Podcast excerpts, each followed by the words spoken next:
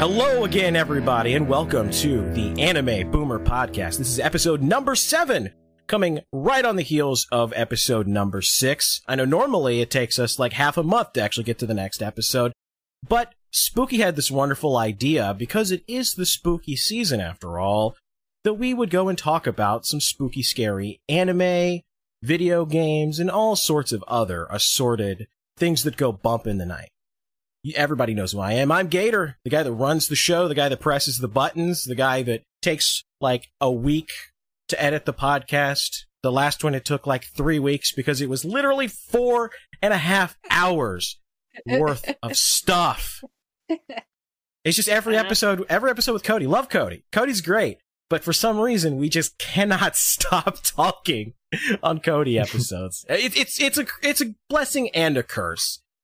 But I've already mentioned Spooky, so let me go ahead and introduce my co-host, Spooky Weebtrash. How you doing, Spooky? Hi, this is the only time of the year calling yourself spooky is inconvenience when people are trying to find you on Twitter. That is true. I'm sure all of the trends are dominated by literally everything else. Everyone has a spooky pun. Everyone's Mhm. copying your aesthetic. Yeah, I'm the person who decided to call myself spooky first. All you guys are just a bunch of posers. Bunch of bunch of imitators. Yeah, wannabe spookies. Our guest for this episode is the YouTuber Mark After Dark. Some of you guys that watch our uh, that watch my show have come over from the other show, Killstream. Mark was on there. Last time I talked to Mark, it was during the Suzy Lu copyright striking fiasco. Wait, there's lore to this? I didn't even know. Yeah, there, there is lore to this. Uh, Mark was was on the show talking about uh, how Suzy Lu had like copyright struck his video.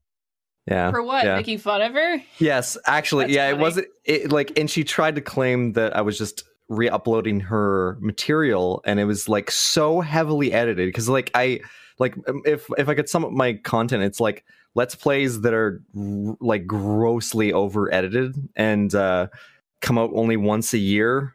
Um and uh she she saw herself in my video i guess. I was kind of making fun of her but in like the most like loving sort of like tap on the head sort of way.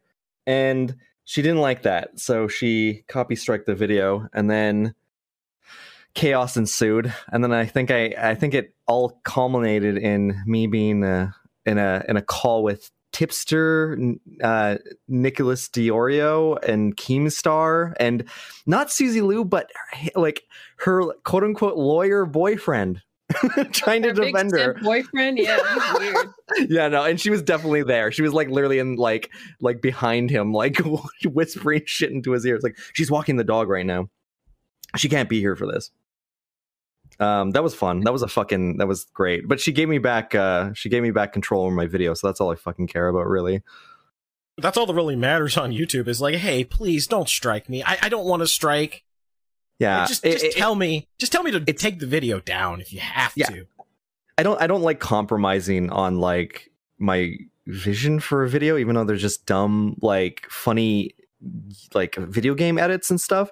But like if she had just been a human being and came to me and said, like, hey, I really didn't appreciate that appreciate that joke. That actually really upset me. Would you like be so kind as to take it down? And like with the YouTube editor, you can just remove sections of your video easily. I would have absolutely done it, but she had to be like such a fucking like weirdo about it. That's fun. Yeah, That's one way of putting it. Yeah. Yeah, one way. That's the kindest way I can fucking say. Yeah, that saga, that's that was like a whole like month, two months worth of drama. So I remember Yeah. we covered it on that on uh, the Killstream. Like, I feel like it was a solid two months. There was something going on with with like her copyright striking another video, or her like her whole like getting kicked off of YouTube for a little while or whatever, Yeah, and, and then trying to build her own website. manga.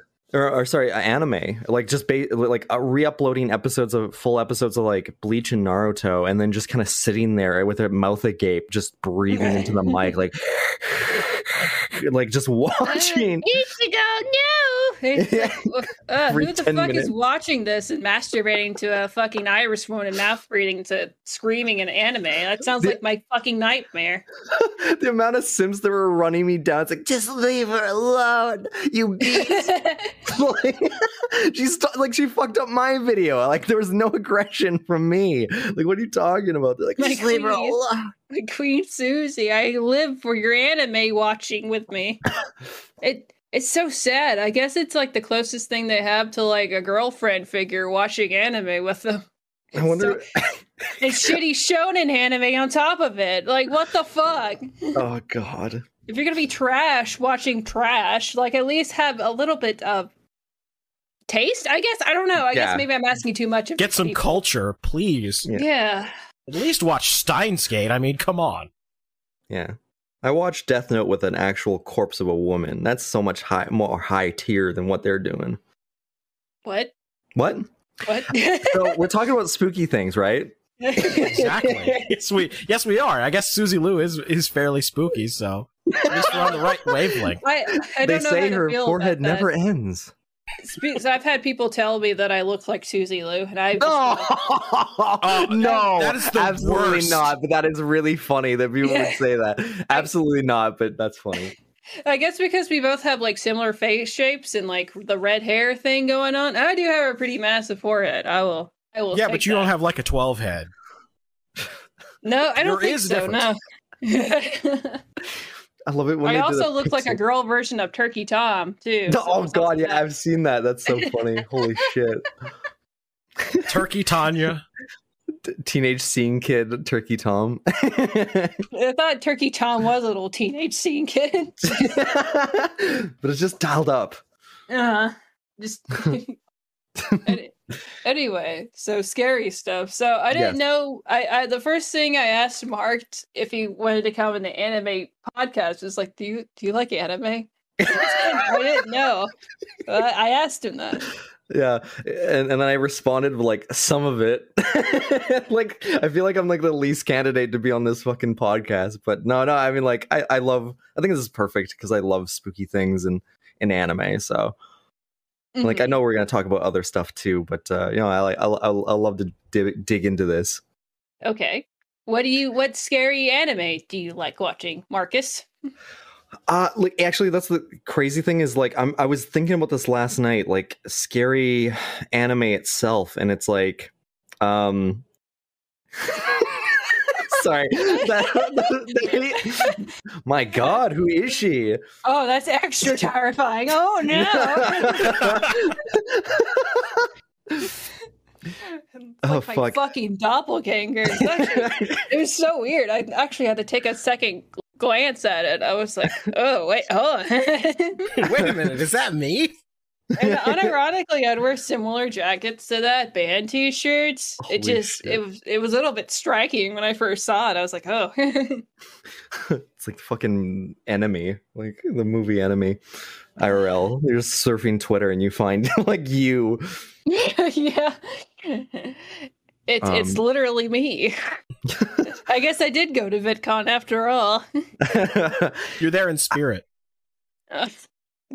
um I- it's like think thinking about like scary anime i i actually can't recall a whole lot of like really actually like scary anime that i've watched. There was one show but like for the life of me i can't fucking pronounce it. I don't even know what the english translation of it all i can do is describe it which sucks. I, i'm sorry but like i was even trying to look it up but it's um a series of short stories. In fact i think every episode is only just like five minutes in length or something. They're super. about Japanese folklore stories where it's like Yeah. scary modern day? Yeah. yeah, Funny and how they- you just described that, and I was like, yeah, I know what this is. yeah, because uh, I think the the premise to the show or the kind of like intro is a guy comes up in a wagon and like rings a bell and a bunch of kids come running and he's like, "Ooh, I'm gonna tell you some like scary stories." Apparently, this is something that they do in Japan. Although I don't know if it's they the guy necessarily tells them spooky stories, but there's like it's almost like the ice cream man. but like they're selling something, and that's the premise. And then it like leads you into the story. And there's apparently several seasons of the show. Um, only season one is good, but man, is it fucking good! Like, uh, I think the final episode to season one like genuinely made me jump. There's like the fucking best. Like, it is a jump scare, but it is so earned. Um, it's a really great show. I wish I knew what the fucking name was, but it's like it, it's so hard to describe. I think it was releasing in like 2016 or something.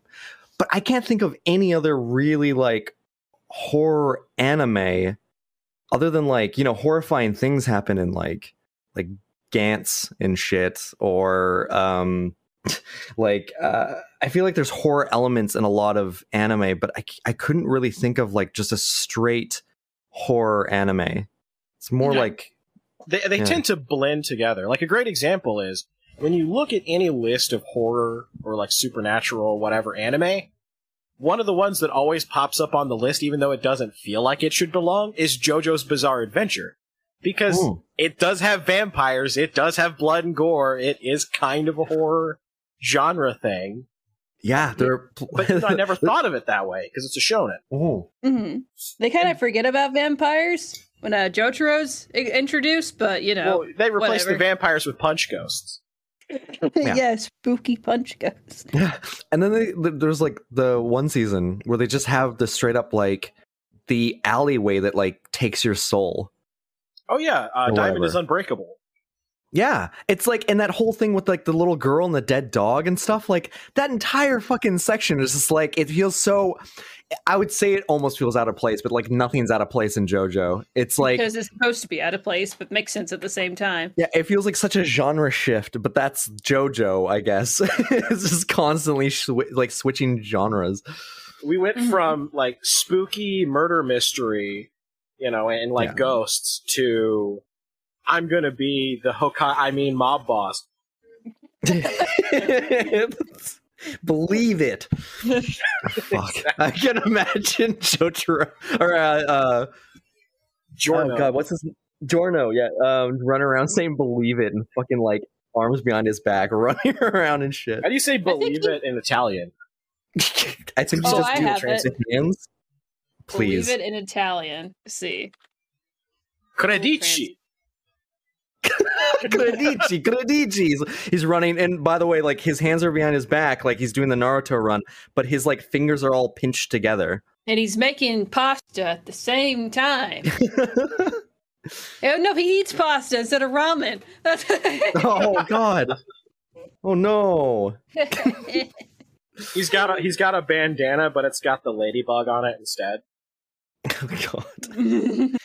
Is he he's just constantly wearing like a wife beater or like a fucking undershirt that's a sweaty. god.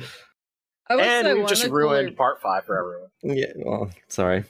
one one of the cooler things about um JoJo in particular, and I guess they also did this with like the Final Fantasy 13 was like actually intertwine fashion, like actual fashion magazines and fashion uh brands and had them wear the actual fashion. And I was like that was cool because a lot of JoJo's aesthetics is based on Italian, European fashion models. Oh yeah. So oh, Uh, um scary stuff. Um Oh yeah, that's right. Um I can't think of much uh anime and like it's so hard to I was gonna like try to dodge around Junji Ito a little bit because like he's so prominent, but there was the Junji Ito sort of what was it like well, I guess there was like that series, that TV show that was really bad, but there was like that one off about um it's like Gyo or whatever Right. it's called. The the the fish, the like machines that attach themselves to fish and like invade like Earth and shit. Oh yeah, yeah, that one. That one was also not very good, if I recall. No, yeah. Um, so there's been that. So there's been like attempts at making Junji Ito stuff, but like you just can't fucking beat the the novelization. The, like, the manga's so good. I know that they tried adapting Spiral. I, I saw Adult Swim advertising it on Twitter. Yes. Don't know if that's out or not just yet. Uh, No, no, it's uh, supposed to come out uh, starting in 2022 by uh, Production IG in coordination with Toonami, I think. I- I'm a Ugh. I'm a little excited, but I want to try and temper that because the animation that they showed so far looks like incredible, but I- like I don't know how it's going to translate. I believe in all these people that are working on this, but like you know, um I don't know. It's it's like when uh Denis Villeneuve, he's working on he like he did the sequel to Blade Runner and he's doing Dune right now, which is out and shit. Um and it's just like both those movies i'm like i like these are like some of the best people in the industry are working on these like intellectual properties but like you can still fuck it up it doesn't matter if you get the best of the best it can still not translate well. And i was like i'm like very worried and optimistic. I thought like 2049 turned out really well and stuff and Mhm. i'm just remaining optimistic about like um uzumaki and dune because it's like these these are like all these things are kind of like have labels of like it can't be done. It just can't be done. Well, the thing with Dune is like it's it would have worked better if it was like kind of like a Game of Thrones situation because to me it it's Series. more of a it's more yeah a, fa- a series. It's more of a fantasy novel than it is just sci-fi because it's more about these families fighting over power of like the spice. And uh you know and everyone's like lamau worms sandworms but sandworms kind of take second precedence over it because they kind of protect Yeah. the spice and like the planet that it's hosted at.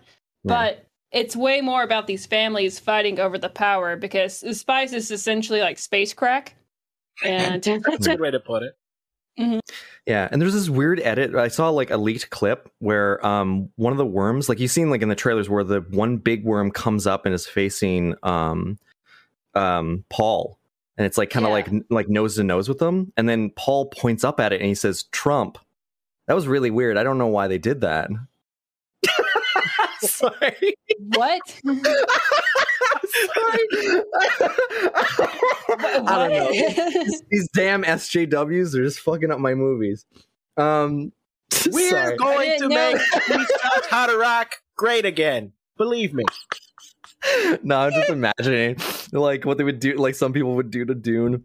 Um, sorry. Uh, but like Uzumaki's got that label too, where it's just like you can't make this essentially, hmm and yeah. I, I- like from that from that uh from that Junji Ito like stories or collection series one thing that I noticed is that like the images have to be just as powerful as they are in the actual source material. And another thing is like and somebody it's, I think about this until somebody described it to me. I think it was like super eye patch wolf or something um that the tactile nature of like turning the page. Like uh, junji ito or reading any kind of horror manga especially but i'd say especially like junji ito is like the reading it off a website doesn't compare to actually owning a physical copy of it because he's designed his panels in a way that like a page turn is a literal jump scare. There's like this massive buildup and it's always to a page turn. And there's something about actually physically ta- turning that page over and being faced with like a fucking like s- horrid horrid nightmare fuel is really incredible. And it might be just reduced to like a simple cut frame jump scare and like a moving video and stuff. And and they're also as animators going to have to translate like still images. Like to some of these fucking creatures and some of these fucking things and it could be good or it could be really bad i don't think it can be somewhere in the middle Well, Mm. we're talking about uh, that that page turn where you just see something and it just like scares the crap out of you. That makes Yeah. me think of the book uh, "Scary Stories to Tell in the Dark" that they Yes. made a movie of. Because I remember reading those books as a kid, and you'd flip that page, and then you'd see like this horrid monster that just gives you nightmares for like a week. Yeah, it, it, I love it. It's like every story had a single image, and what it would do is it would prime you, and it would just like put all these images in your head, and would prime you and prime you with all this this shit and this buildup of like, um, you know, this thing, and it's coming for the main character, and it's getting closer, and it's getting closer, and then you're just like, it reaches its apex, and then you flip that page, and the fucking thing in the story is staring you in the face now on like in your hands. It's like it's so perfect. It's uh, uh really taking the medium and doing the most with it. Um Mhm. yeah, I don't know. It, it, I think that's incredibly clever, and it's something I never really thought of until like recently because somebody else mentioned it. It's something that we're losing in the digital age now because everything is scrolling. You're scrolling Yeah. down, and it, it, I think it just it kind of takes it away a little bit because the other aspect of that is like where you're flipping the page and you see the thing. You know, if you're scared enough, you might close the book or throw the book. You know, and it kind of takes that away Yeah. when you're on the computer. Yeah, um, like there's been those. um Was this like Korean or was it Japanese? It's like those. um The scrolling Web games co- where you'd like Yeah, the- scroll down the uh, the page. Yeah, those web like, Kind comics. of animate a little Oh, bit. Oh, there's one in particular about a lady like following a, a girl, and it's a Yes. Oh my god, I remember that one. That scared I have a- shit out of me. I have a live reaction because I only start. I've only read those recently, and apparently they're like quite old or like older. And uh, yeah, I was watching. Uh, like somebody s- sent me a link for that, and I actually managed to record it. There's a video on my channel of like me reacting for the first time over to that that web comic. Really fucking good, and I love that it, it strangles control away from you too. It forces you to look. Um, because yeah, it's very different when you're scrolling on a website versus turning the pages in a book. But that made use of that like medium in a really good way. yeah, and it's not just like a in just years. typical like screamer, like you know, like early two thousands, like YouTube would Yeah. just be like, follow this game, and it'd be like, scream, aha, no, scared. No, Yeah. it was a lot more of a build up to it because you didn't quite know. Like there, you know, there was something following her, Yeah. but at the end, it's like you get to actually see it. Or it's also Actually, like I it's was the Bongcheon-dong Ghost. Yes. That's that's. I was the video. also watching um like like it also like other pieces of animation like Western is um I think one of the best uh, one of the best cartoons ever made is Over the Garden Wall. Yeah. And even then it has like scary stuff in it, but it's like it's so quick and so subtle where it's like if you're watching it on TV versus like watching it um like if you could just pause whenever, it's like if you're watching it live on TV, you can't pause it. So you, it sticks with you a lot more because you're like, what the fuck did I just watch? Yeah. And he's like revealing with uh, the what's it called? The woodsman, beast? I think it's called. The beast, Oh, yes. Yeah. It, it it shows what it looks like for like a frame.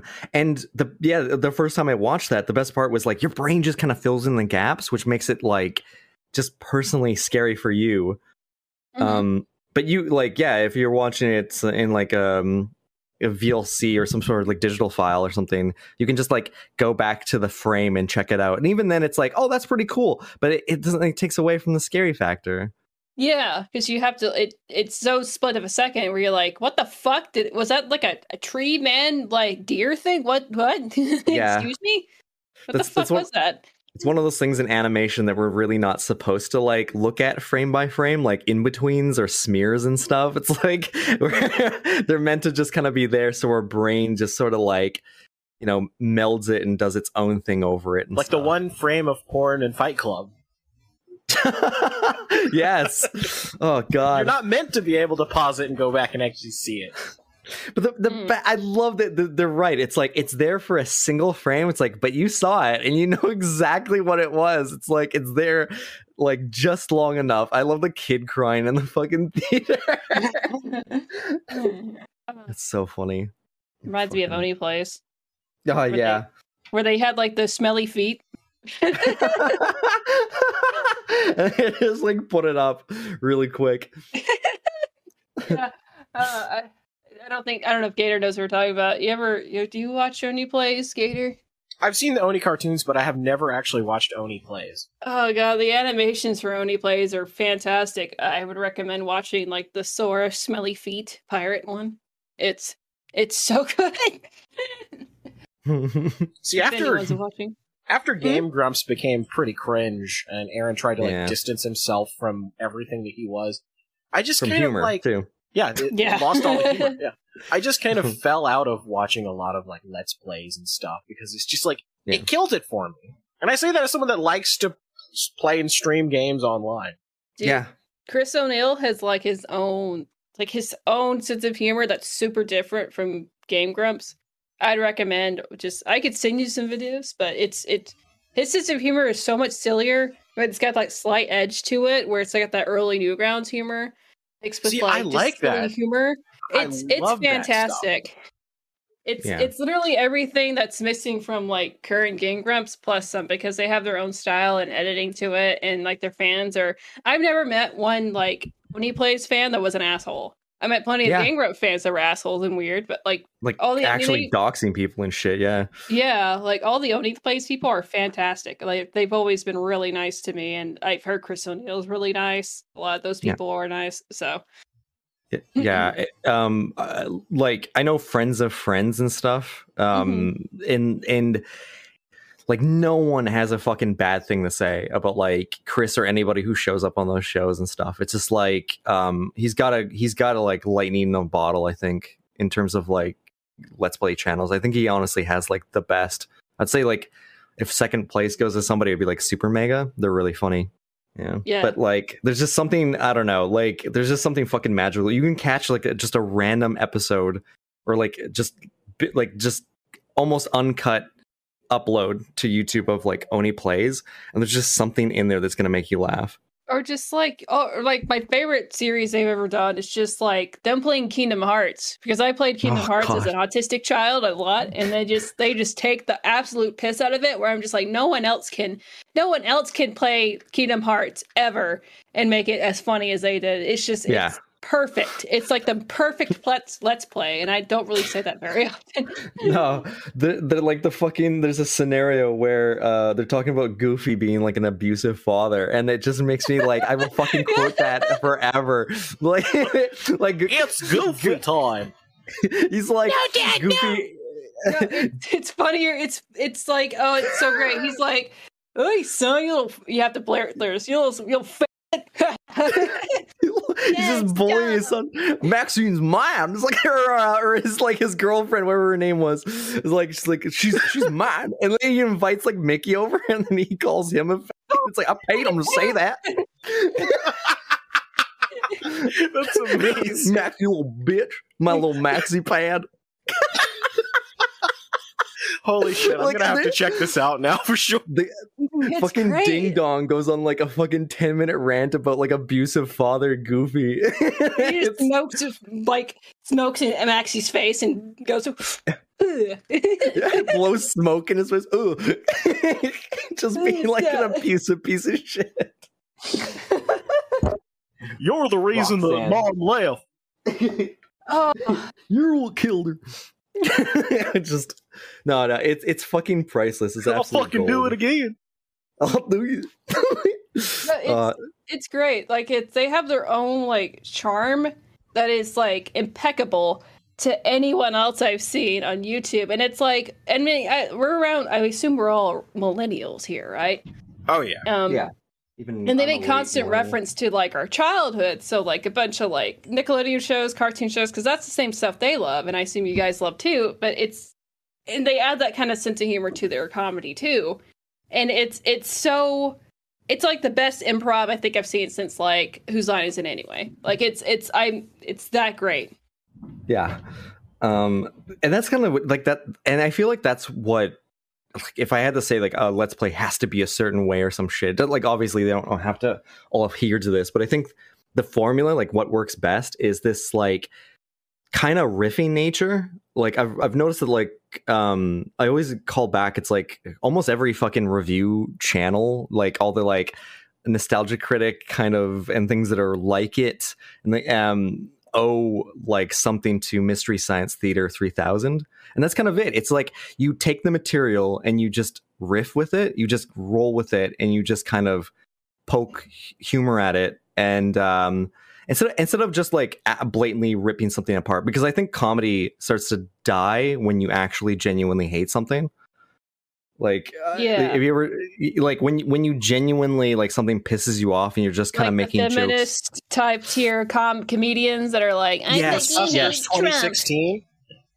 Yeah yeah it's um It's not even fun to make fun of Ghostbusters 2016 because it's just No. that bad, and it just makes Yeah. you. It's off-putting. You're just like, ugh. like yeah um i would like what was it james rolfe uh was just like i'm not going to review this because it looks like it's not for me and people got so pissed at him but like yeah he like the sight of it depresses him. He doesn't even want to make like jokes at its expense. It's just like I'm just sad. Like I ju- I'm just like upset. And, like and he knows he's like I'm not going to be able to turn this into jokes even. It's just like I'm not going to be able to riff on this because I'm just going to be fucking sad while watching this. Mhm. It's tr- it's true. It's like um and even though they're like making fun of like Kingdom Hearts and other kind of games and stuff like that, you get a genuine sense that the like they don't hate it.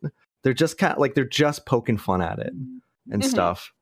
Well, like they Um, they all grew up playing like games like that too, and like I mean, it's still like it's that kind of another thing about their comedy that I like. It's like they're they do nostalgia in a very specific era, like I said, like kind of late '90s, early 2000s nostalgia, which uh, not a whole lot of like reviewer types, I guess you want to call it, like James Rolfe types, really do that kind of era. They just grew up with like the '80s and '90s. Well, they have more of a specific time zone where it's like people that are more millennial age or early millennial age can more relate to, I guess. And it's just, it's just, uh, it's good. It's great. Yeah. But uh, speaking of Let's Plays, uh, we should talk about scary Let's Plays. Let's talk about Ooh. PewDiePie and the bridge. How do you feel about that, Mark? I- um, I'm be the first to say that I think he was right. And Wasn't he Uh, being a dick, actually? The guy that shot at him?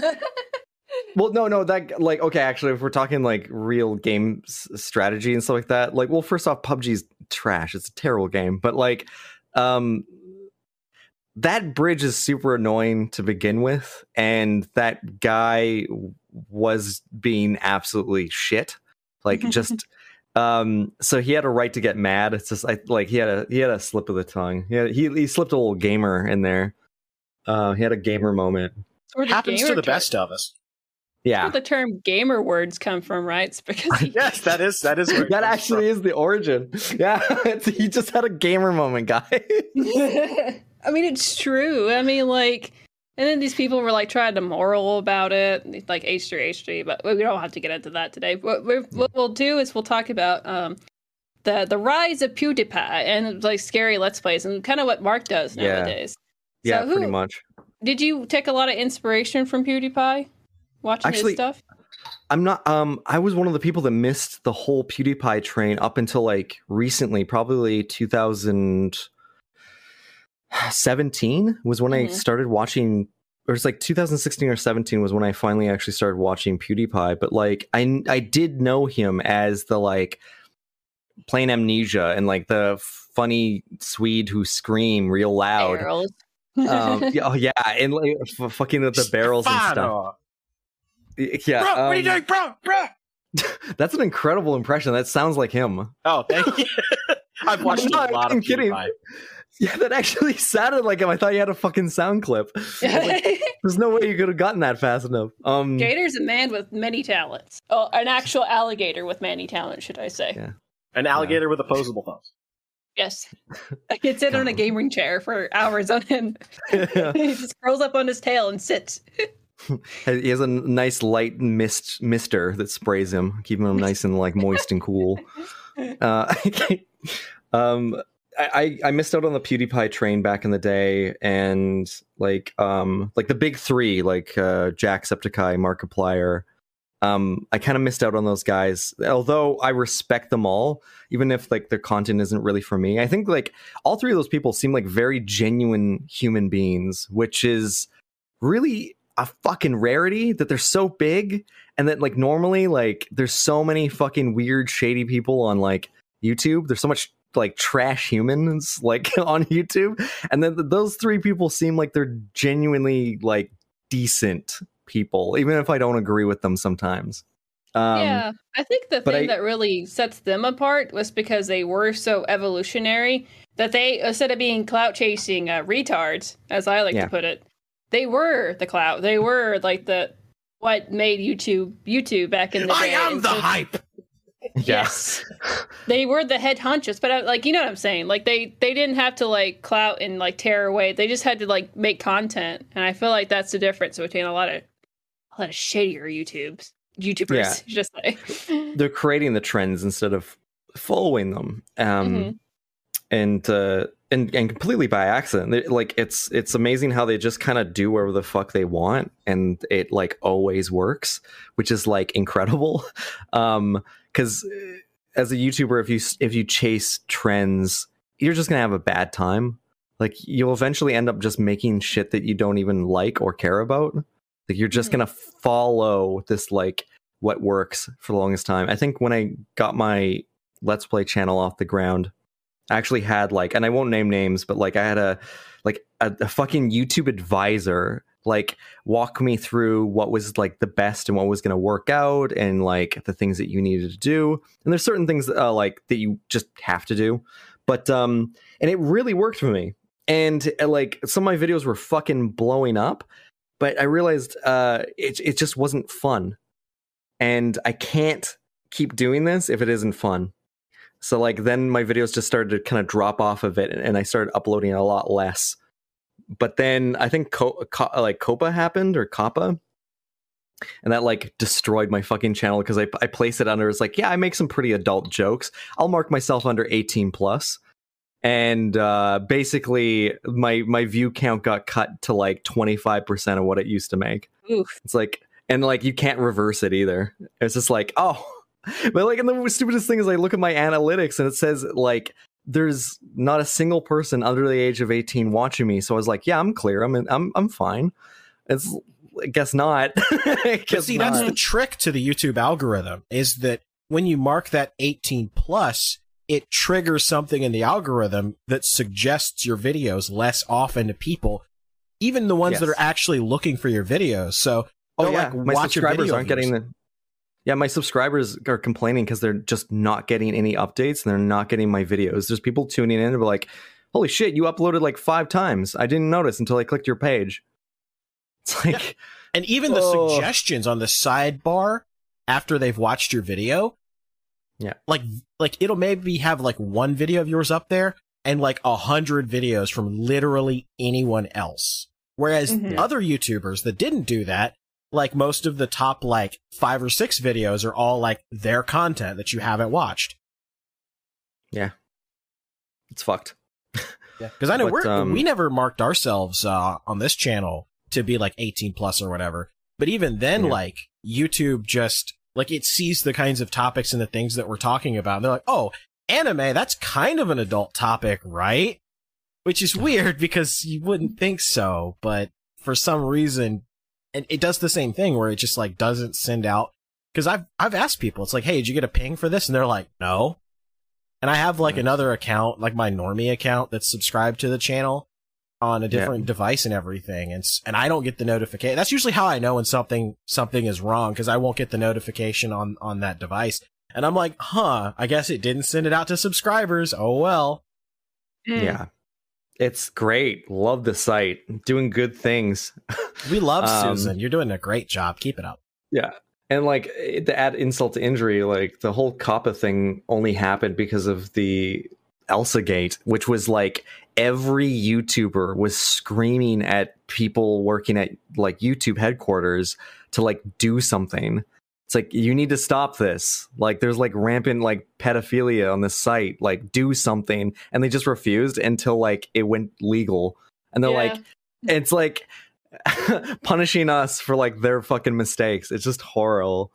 Um sorry, uh we were talking about spooky stuff. Sorry, I went on a fucking tangent rant. We're talking about Um, PewDiePie in particular. PewDiePie well like scary let's plays and and like uh gaming videos and stuff like that. Like that's kind of my bread and butter now. Is that I realized that um like Spooktober is a thing that I only do once a year, but um it's it's really fun. I love playing horror games and I like I genuinely get fucking really scared while playing horror games. I mean if they're good.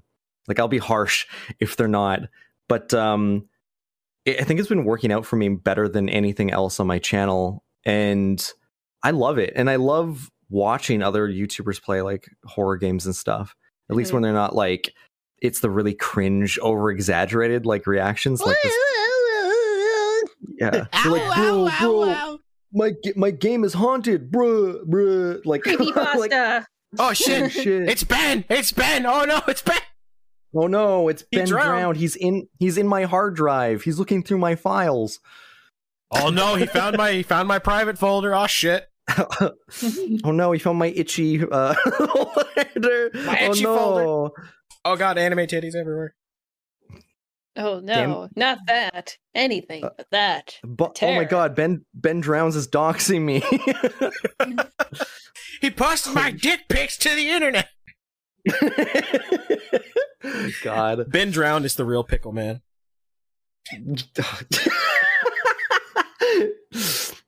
oh fuck. Well, like, do do you guys actually have any kind of favorite like creepy pasta or something? No, I do. I'm They're mostly- sorry. I'm They're a mostly girl. bad.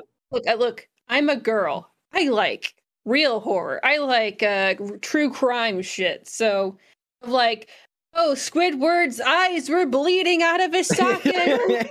Okay, see, I, And those are- he said, "God is dead. God is dead."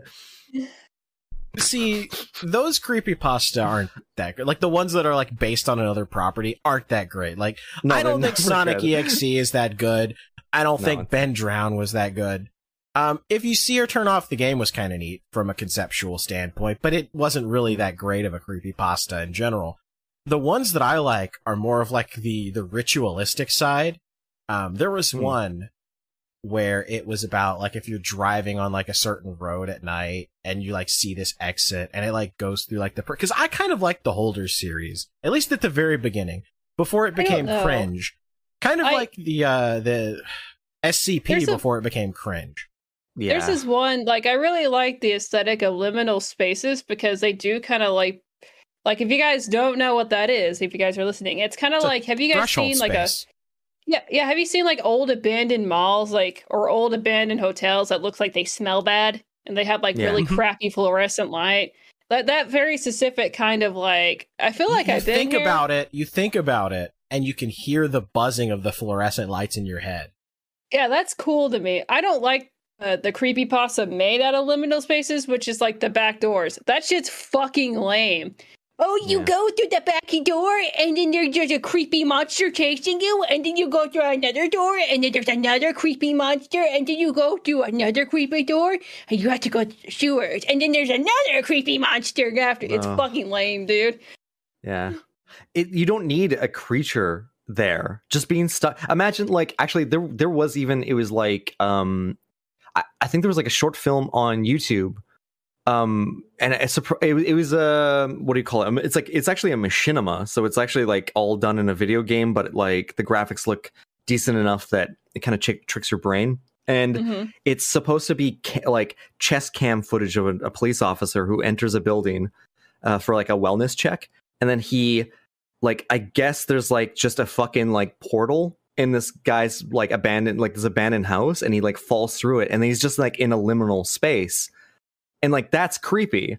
And he's just walking around. It's just endless corridors and hallways, Yeah, and like that's cooler to me than having to be go through a door and then you're chased by a monster. and you have but then it, it ends with him be, getting chased by a fucking monster and it's just like oh no it's not good it's like just the space alone and the the the emptiness of it and like even just the idea that you might not be alone is enough you don't actually have to play your card you don't have to show anything that's what's Mhm. creepy about it yeah. um yeah liminal sp- space is is frightening in its own weird way but like um yeah don't don't overdo it don't fuck it up It's a the best part of it is it's subtlety and it's like the whole like nostalgia of like I feel like I've been here too. Because Yeah. you feel like you've been in those old crappy hotels or you've been in like weird spaces, but they're all empty.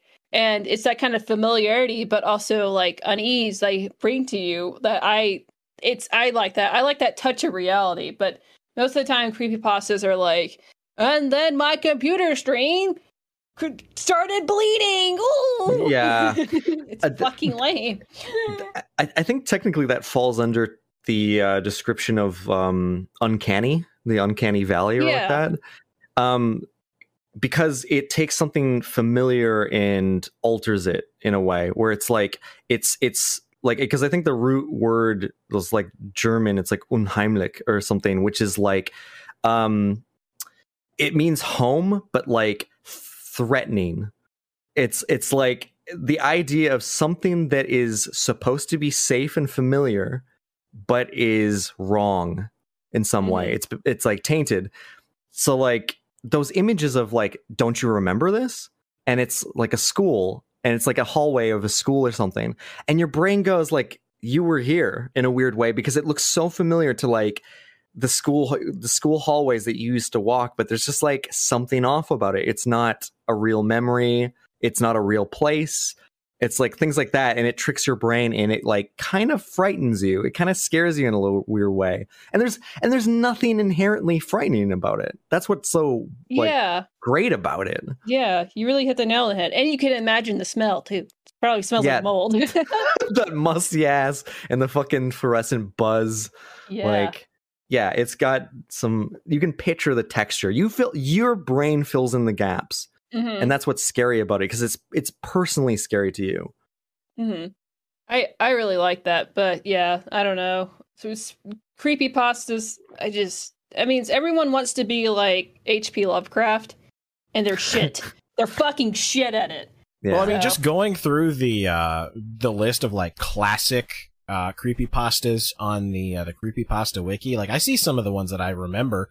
Like uh, Candle Cove is probably one of the most famous because it spawned that uh, television series on Sci-Fi uh, Channel Zero where they went through like four different creepy pastas and kind of like took away the essence that made them what they were Yeah. and hollowed them out for television.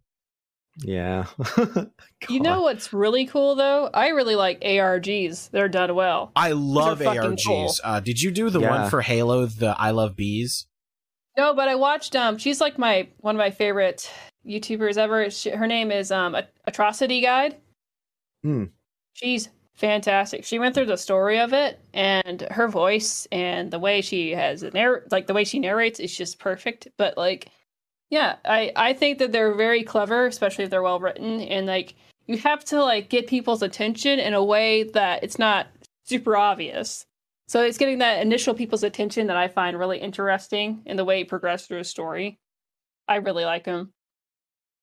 yeah What was that one that was on YouTube that was really popular? It was uh Oh yeah, Lonely Girl 15. Yeah, something. yeah, yeah, that was it. Yeah. That was an interesting was- that was an interesting ARG conceptually. Uh, Marble Hornets was another one that I, Oh, I yeah. remember that really kind of like brought Slender Man and made him like infamous on the internet. Mhm. it it is funny how those guys who were just like a couple of guys who got together and wanted to make like something inspired by Slenderman. Like Slenderman's already a thing, but I think they really like those guys alone almost cemented like the entire fucking lore behind Slenderman. Yeah, Uh, in a weird way, then, and every- was just like a thing. He was just a, a post on It something image. and just an image. Yeah. uh, w- which is kind of fucking incredible when you think about it. And everything else that came after was just kind of like imitation. It's really weird how an adaptation of something turned out the way it did. And then the fucking, uh, it's so funny. I when they came out with the Slender Man movie, and the cast from Marble Hornets went to go watch it, and they were just like, "Ooh, what the fuck!" Like they were so like disappointed, and they're like, and they tried to do some things that they're, they, and they're embarrassed. They're like, they tried to like do shit that we came up with, and it just did not work. Like they were taking bits of like the lore that they came up with and whatnot, and tried applying it, but like absolutely stumbled and like spilt their spaghetti everywhere. it's it's like being good. George Lucas and walking into the new Disney Star Wars and being like, "What have they done to my baby?" oh, my baby. My what have you done? what have you done? That's another thing Chris O'Neill does is a great it's a great George Lucas and his his George Lucas just sounds more like a whiny baby version. He's like yeah, he's just like, I want Jar Jar. What Jar Jar? I want Jar Jar to be a Jedi.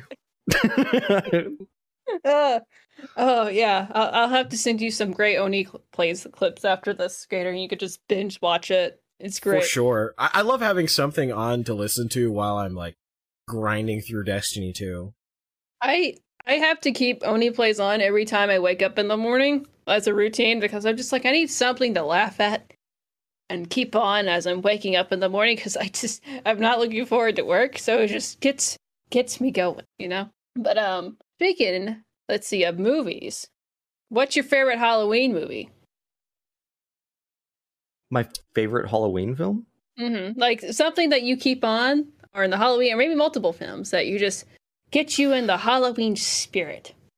I like um okay, I, I'll just have to like Rolodex through them. Um the thing for sure. Um Yeah. That's a good choice. I love Among Us. Sus. derailed, just derailed. Uh, Amogus. that's my favorite movie, Among Us. um, uh, actually, uh, uh, what's it called? Uh, Trick 'r Treat is a Ooh, great. Trick or I, Treat I love. is great. I I'm a huge fan of anything that's horror anthology. So I really like the VHS series. I actually did a fan edit where I took like the best, um, the best tapes or the short stories and then compiled them together from like the first two films. Because like unfortunately, some of those films are not good. Like some of them are just like actually fucking bad. So I ended up taking like the best ones and then making its own film. Um, I'm actually going to be watching that with the patrons later today. Uh, that's why like I'm like my time schedule and stuff. But uh, so VHS series pretty good. It's kind of it's a it's a mixed bag. Um, but it's it's good when it's really good. Specifically, the tapes called Amateur Night, which I think is the very first tape in the very first film, and then a play uh, a tape called Safe Haven. That's the last tape from the second film. Are like hands down some of the greatest short horror films I've ever fucking seen. Like genuinely fucking terrifying. Um, the the, the especially that first one, Amateur Night. It is like, and they have to come up with a clever way of like it's all found footage. So it's like they have to come up with clever ways in which the this is all being filmed. And it starts off with like a bunch of frat guys, and they're basically gonna go hit the bar on like a Saturday night get a bunch of girls drunk, take them back to a hotel, and have sex with them. But the guy has spy glasses on that has like a tiny, like little, like SD card in it, and it records everything that they're doing. And it just looks like normal glasses. And so they're going to record it and make amateur porn and stuff like that. And I don't know what of whatever they're going to do, whatever the fuck they want with that later. But that's the that's the premise but they go out to the bar and the guy who's wearing the glasses is kind of like out of his element he's kind of like these are his friends but he's like they're kind of clearly like using him he's kind of like nerdy and this girl like gets really attached to him and the guys see that and they're just like yeah you should come back with us. And it like without saying what happens next is like there's something very severely wrong with this girl and like and they get like back to the hotel room and it gets really fucking crazy. But you should definitely see it if you haven't seen it so far. It's it's fucked.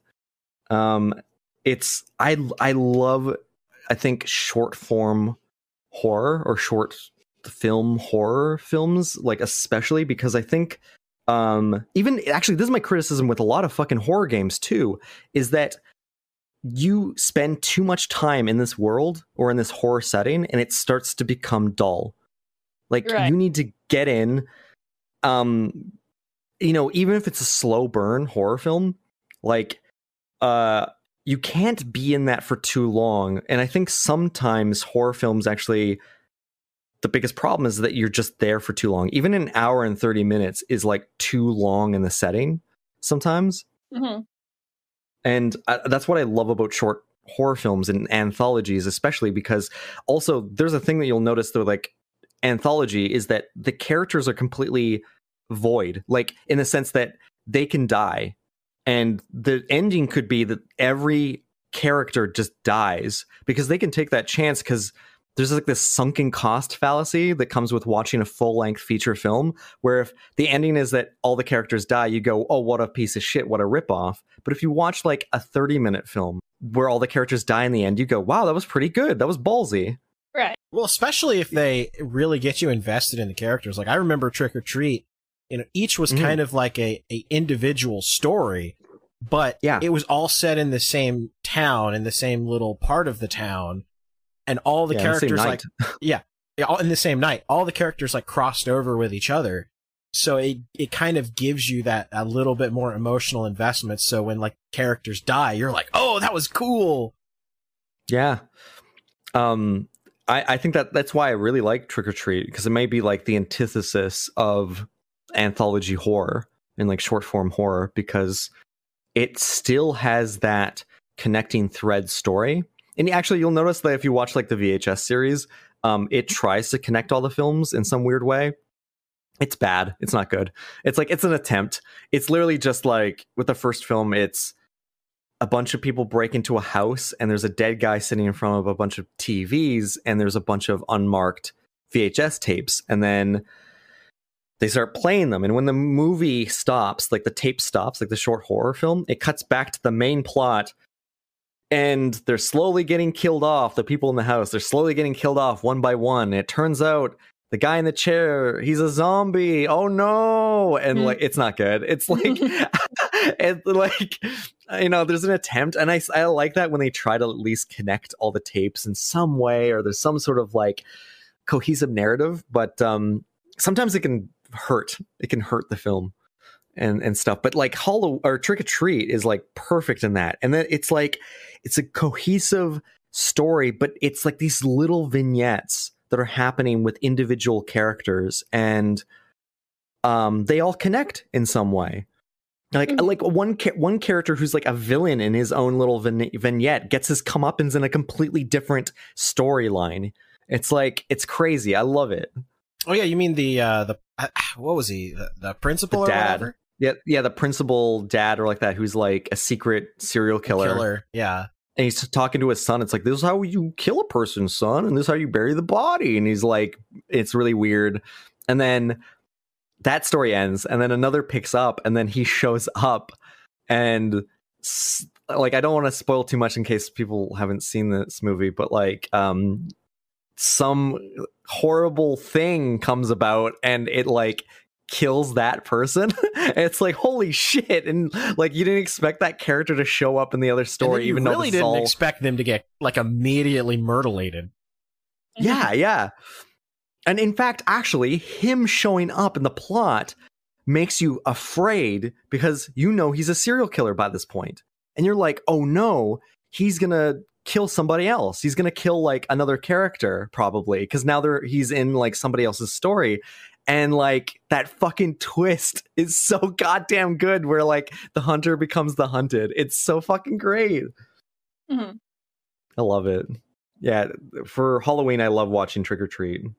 And this is kind of the problem with a lot of like modern horror movies is that I I- see I They're love the original I love the original Saw, but Saw has completely ruined the horror genre because every horror movie now goes for cheap pops rather than like the more like emotional sort of uh like atmospheric horror. That's why I liked um God, what is that movie? The the name's escaping me. Where it's like you Mhm. don't make a sound or whatever. Uh Oh, uh, Quiet Place. Quiet Place, yes. That's why Quiet Place is so great. Because it takes that atmospheric horror and dials it up to 11. Like it's, cause you're in the theater watch and you really, I feel like the best way to watch it is in the theater because you're like there and there's like, it's just so quiet in the theater. You, like the only thing you can really hear is like the air conditioning. And then it's just like this, this, when you hear the sounds, it just hits you and when and then everything just goes to hell. It's so good. And th- the second one was also really good too. It wasn't as good as the first, but rarely Yeah. are the sequels. Well, that's another huge thing with horror films is sound design is king really over almost anything else.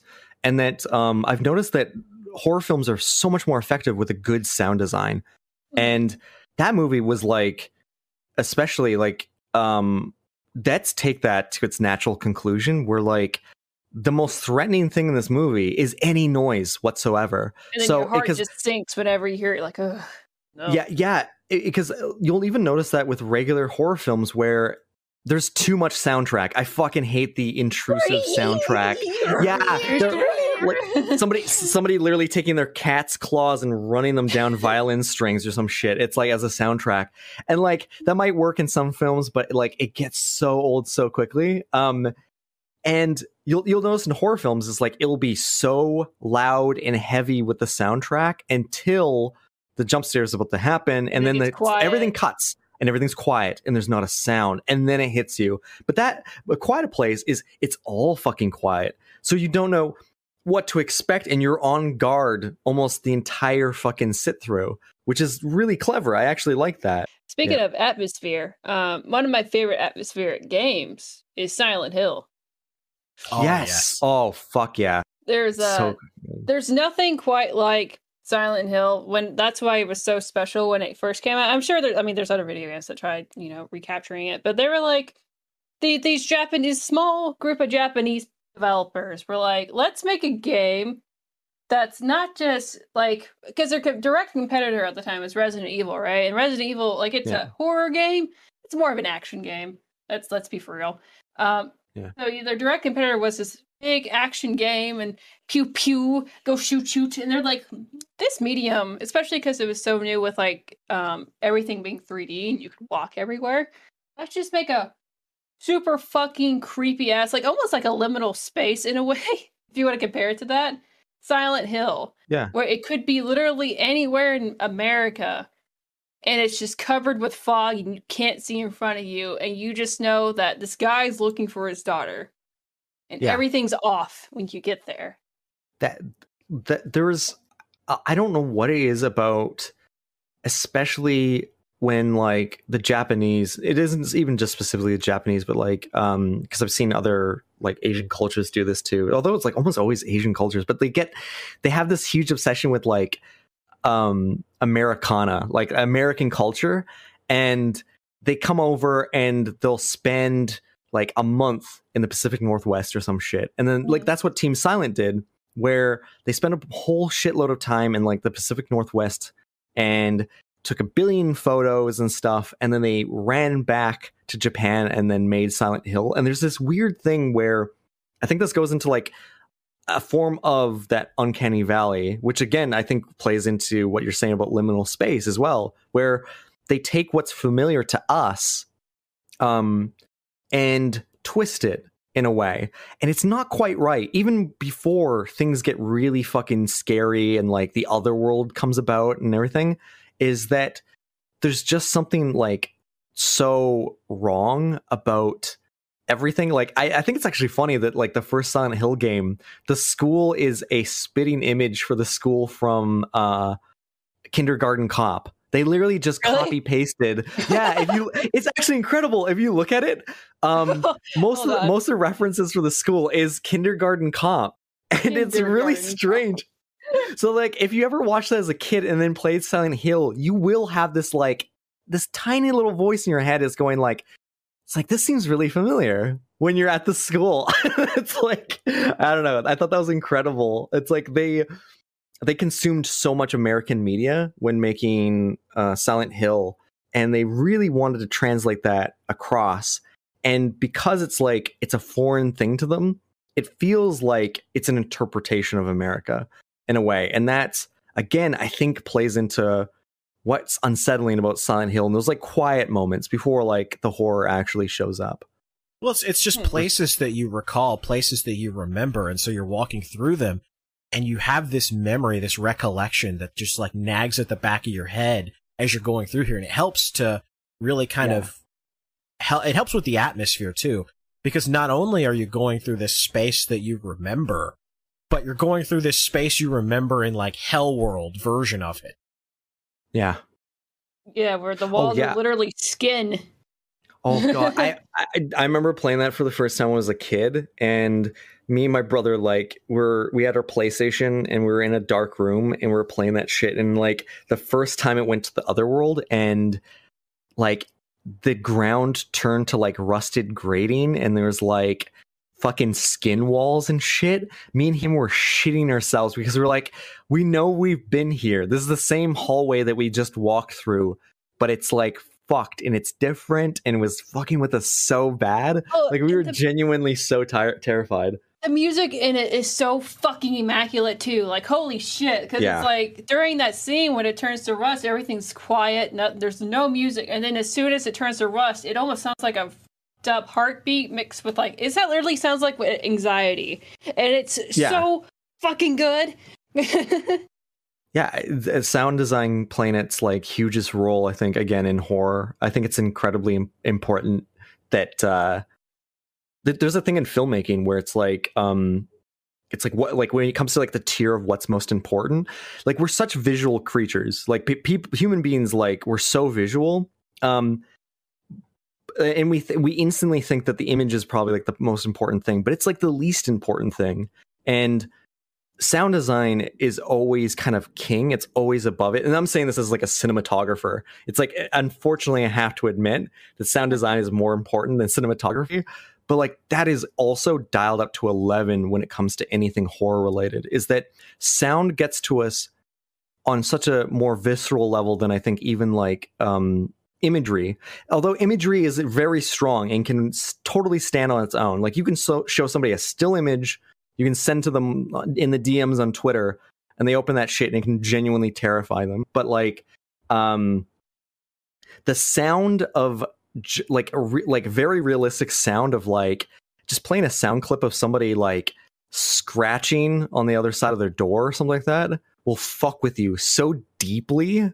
And like the sound of somebody t- full tilt running at you or something just audio of that shit will fuck with you or just so the bad. sound of something like banging in the distance and then hmm. yeah. banging a little closer and then banging a little closer. And I then it sounds like it's right outside your door. If because you guys ever, yeah. If you, sorry, I didn't mean to interrupt. Like, But I was just going to say that uh, real quick that it's I think a lot of it has to do with the fact that you can you can close your eyes when you see something scary, but you can't really turn off your ability to hear.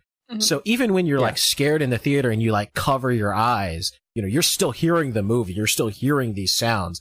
And I think that contributes to why great sound design can make or break a horror film. well, yeah even for if you sure. watch like those like ghost hunter shows even though you know i think a lot of them are you know probably bullshit like the thing that Yeah. scares people the hmm. most is being alone and then thinking you're hearing footsteps it might just be like it being an old ass building and it crackling because that's what buildings do they make tink noises and all that kind of stuff but it just it fucking with your head enough to where it even sounds vaguely like a person in the same room as you really Yeah. fucking scary. It's um i think it's I, I think it's really something that's kind of important and uh because I, I think i was mentioning before we started the call or we started recording is like this horror film that I saw very recently or it was last night and it was really really fucking bad and it was really trying to be scary and one of the worst aspects of it was like the sound design. It just killed. It's like this this movie actually had a moment where it really was getting scary. Sorry, the movie is called um, it's a Thai horror film from 2017. It's called The Promise, or I think the alternate title is Corpse the Promise. Like, um, it's got a really interesting f- premise, and it, it, it like the first 30 minutes of the film is the year is 1997 and there's two schoolgirl best friends. They might even be like a little bit more than friends. It's kind of slightly implied um that who really care about each other but and they're and they're like they they're both uh, have wealthy families but there's like a massive financial crash that happened in like ni- 1997 for Thailand. And uh basically they go from like rich upper middle class to um, poor as fuck overnight. Like all of their money and assets are like liquidized, and they make a suicide pact because their lives are kind of like essentially ruined. Like their futures and their prospects are like gone, and they think that their lives are over. So they go to this like half built apartment building that their like one of their fathers was building, and they make a suicide pact, and they're like, "We're gonna kill ourselves," and then the friend puts a gun in her mouth and blows, blows her brains out in front of the other and she's supposed to take the gun and finish herself off and then she just runs away. And it cuts to like 2017 she's an adult and then it's just like she has a daughter who's the exact same age she was when this happened and they go to the building because she wants to buy it because it's like she has like horrible but fond memories of this building and she wants to secure the building and redevelop it. And through some means, her daughter gets possessed by her old friend. and she wants her to finish the quote unquote the promise and kill herself. Um, it's like that sounds like a great concept for a horror film. Yeah, I was about to say, I was Absolutely thinking fucking- that. Sounds amazing. Yeah, absolutely, absolutely botched after like the fucking first like 40 minute mark.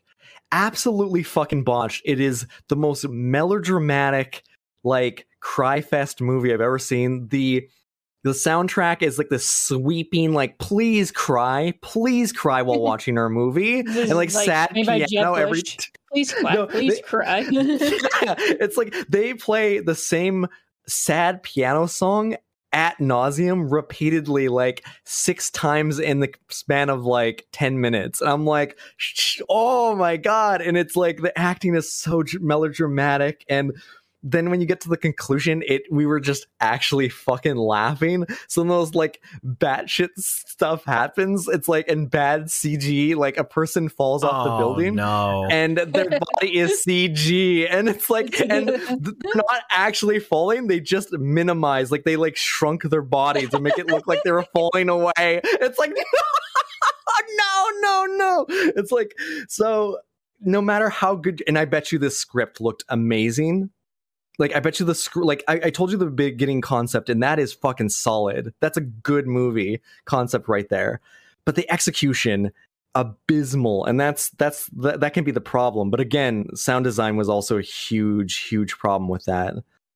Also also objects not making the sounds that they should. Like a kettle is going off in like the kitchen. It's like ooh somebody like she walks in she wakes up the first night that her daughter's like possessed and her entire apartment is like torn apart and the kettle is on the boil and it's already boiling but then she sees something creepy and she gets closer to it and then the kettle starts making that like whistling sound. It's like it wouldn't make that. It makes absolutely no sense. It's already boiling. Why did it just choose this moment to start bo- like little shit like that? It's like really conveniently dumb. I don't know. Mhm. don't do that. It's kind of like a continuity error because it they shouldn't have had it boiling until you know she was approaching the thing or whatever. yeah it's it just and like and that, that is a tiny little nitpick or like that but when there's like i swear to god there are like 50 examples just like that throughout the course of the film and it just makes you kind of like it keeps taking you out of it and there's Mhm. really funny shit like it, this is a bit of a spoiler but the mom gets so fed up that she's like fine fuck it i'll kill myself and she like puts a gun in her mouth and tries to pull the trigger and like it doesn't go off and like somehow the ghost is like stopping the bullets from firing and then the ghost appears in front of her and then she tries shooting the ghost. It's so fucking stupid. It's like um and Take then the this. gun yeah the gun conveniently works whenever the plot needs it to or it doesn't work. It's like um and then oh fuck this is amazing she goes okay you won't let me kill myself fine and she drives over to the ghost's mom's house and puts a gun to her head and says i'll fucking kill your mom man. I'll fucking do it. I'll, I'll do it. I'll do it. And she and like and she does and she proves that the ghost like sh- the ghost is there by grabbing her friend's ashes and then smashing them against the wall and then you see the silhouette of a person that isn't like ashen Uh, and okay. it, it, like to prove that the ghost is standing right there or some shit um and it's Could really use not funny your friend's ashes. Is that okay? Yeah, and then she's like, "I'll fucking do. I'll kill your mom." And then she doesn't because she's not like that horrible, but she is like also a horrible person.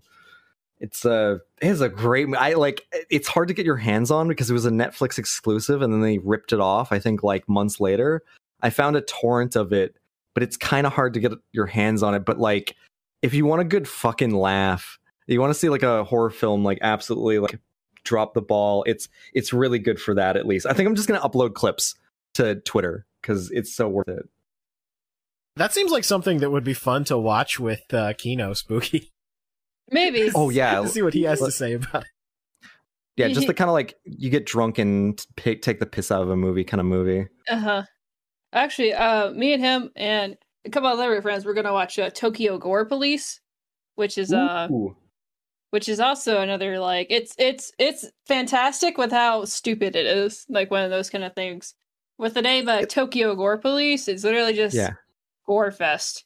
So yeah, at least, at least it's at least it's owning it. It's like it's just kind of like Schlo- I don't know. It's like it's, It's like so over the top Yeah. and schlock. Yeah, but it, like it's owning it. That's like that's cool. I admire that. was I, I haven't seen it since like high school. Um, but I if I remember correctly, there's like some weird disease going on, and and then there's like this cop lady who's like a cop samurai, and she Yeah. kills random Japanese people with you know with the highest of blood pressures to where it's like a fucking fire hose coming out. Um, Yeah. And then at one point, this girl gets her lower half cut, and then she turns into this giant teeth vagina monster that eats men.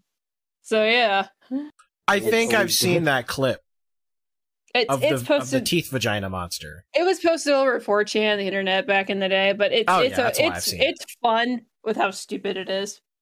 Yeah, but you know, it like I, I I do like schlock from time to time. Not everything has to be like a pro- perfect ten out of ten movie. But I will say the best Yeah. horror movie I've seen. It's probably one of the best movies I've ever seen recently. I watched it. It was the the Witch or the Witch. Oh yeah, no, I love that Edgar Wright. Or no, It- no, sorry, not uh, uh, Eggers, Robert Eggers. There, Same guy who made the Lighthouse, which is like his his. Oh, you were talking about atmosphere. I think he's like he's like The a king. god with it. Yeah, he's a king of No. atmosphere.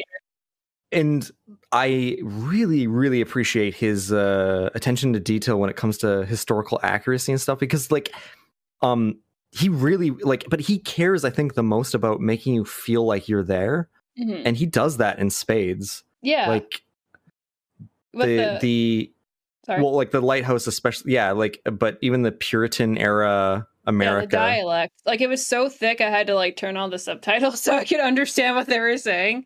yeah. I, I remember people getting pissed in the theater when watching that.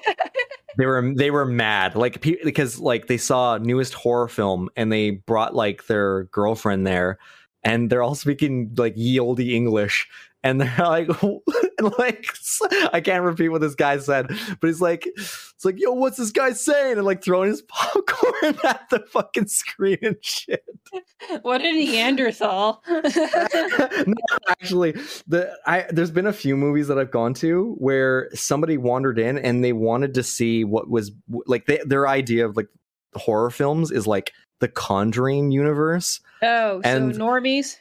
Yes, and they bring their girlfriend because they they're kind of just there to like, yeah, and um, Make out, yeah. probably yeah.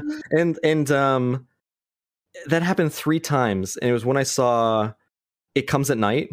People were booing at the end of the movie because they're like yo it never came at night. What came at night? Like it's like they were mad that there wasn't like it wasn't a zombie apocalypse movie. Uh v- witch and uh hereditary. The second time i saw hereditary people were like the movie ended and then like the first time i saw hereditary there was like fucking six of us in that theater and we are all so hyped. Like the movie ended and i turned to like somebody li- sitting like six rows back. I was like you see that shit? And they're like yeah that was fucking crazy. And we like both loved it. And then the second time i saw it in theater it was a little bit more crowded. And then like some guy was like laughing during the entire like uh ending sequence hmm and it's like and i get it like e- even the director says himself he's like yeah like like this might seem silly to some people like what happens but like yeah some people were just not having it like not at all This is why I avoid movie theaters. Or Yeah. if I do want to go to a movie theater, I'm just like, oh, the nostalgia aspect of it. I haven't gone to a movie theater in two years since the pandemic happened. And Yeah. I'm just like, oh, nothing but crap is showing. Why even go? You mean that you're not going to get a nice big tall bucket of popcorn and a large drink and sit down to watch your favorite Marvel Cinematic Universe movie, Spooky? Mm, i can't wait for eternals it's Oh, gonna man. be so good Eternals is going to be a paradigm shifting movie, just not in the way that they're hoping.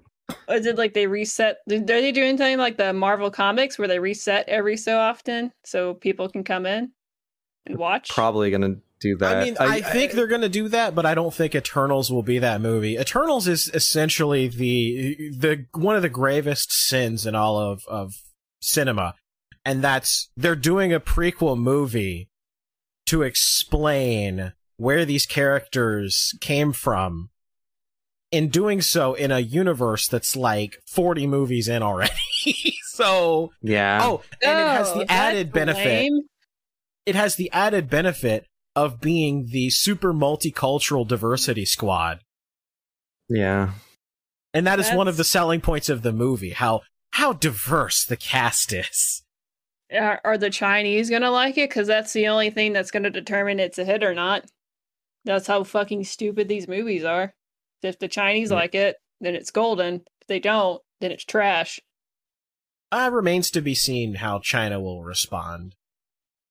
I mean, is they do they have a black bit character in the main cast? That that person I sure isn't so. going to be on the poster in China, Yeah, at least. He's gonna be the most minimized fucking one on the poster. Mhm. Fucking hell. Mhm. That that's another thing is like, aren't they aliens? I like that like they're they but they still got the diversity of an after school special. all, all these aliens were like, yeah. I mean, like, who got dibs on white? It just like what what an asshole. I wonder why he picked them. Uh, Jesus. My God. Yeah, I mean, like, uh, I've, I, I will say, like, aliens at the movies and even games are usually like the most bastardized, like, monster thing that's ever been made because it's like people make aliens half the time to want to fuck them, and Yeah. they don't make them like something scary and like you can't like even imagine. That's why like uh, H.P. Lovecraft and actual alien movies, that's what they get right. Is their actual alien design. And Yeah. you know, then you have like Mass Effect that just like we're gonna make them blue, and she's gonna have a blue pussy. You're gonna fuck Yeah. that blue pussy. It's gonna Report be to the ship. fucking Well, great. bang, okay. well, bang. yeah, it's I don't know. A lot of alien designs are just they're just lame. They're like lame.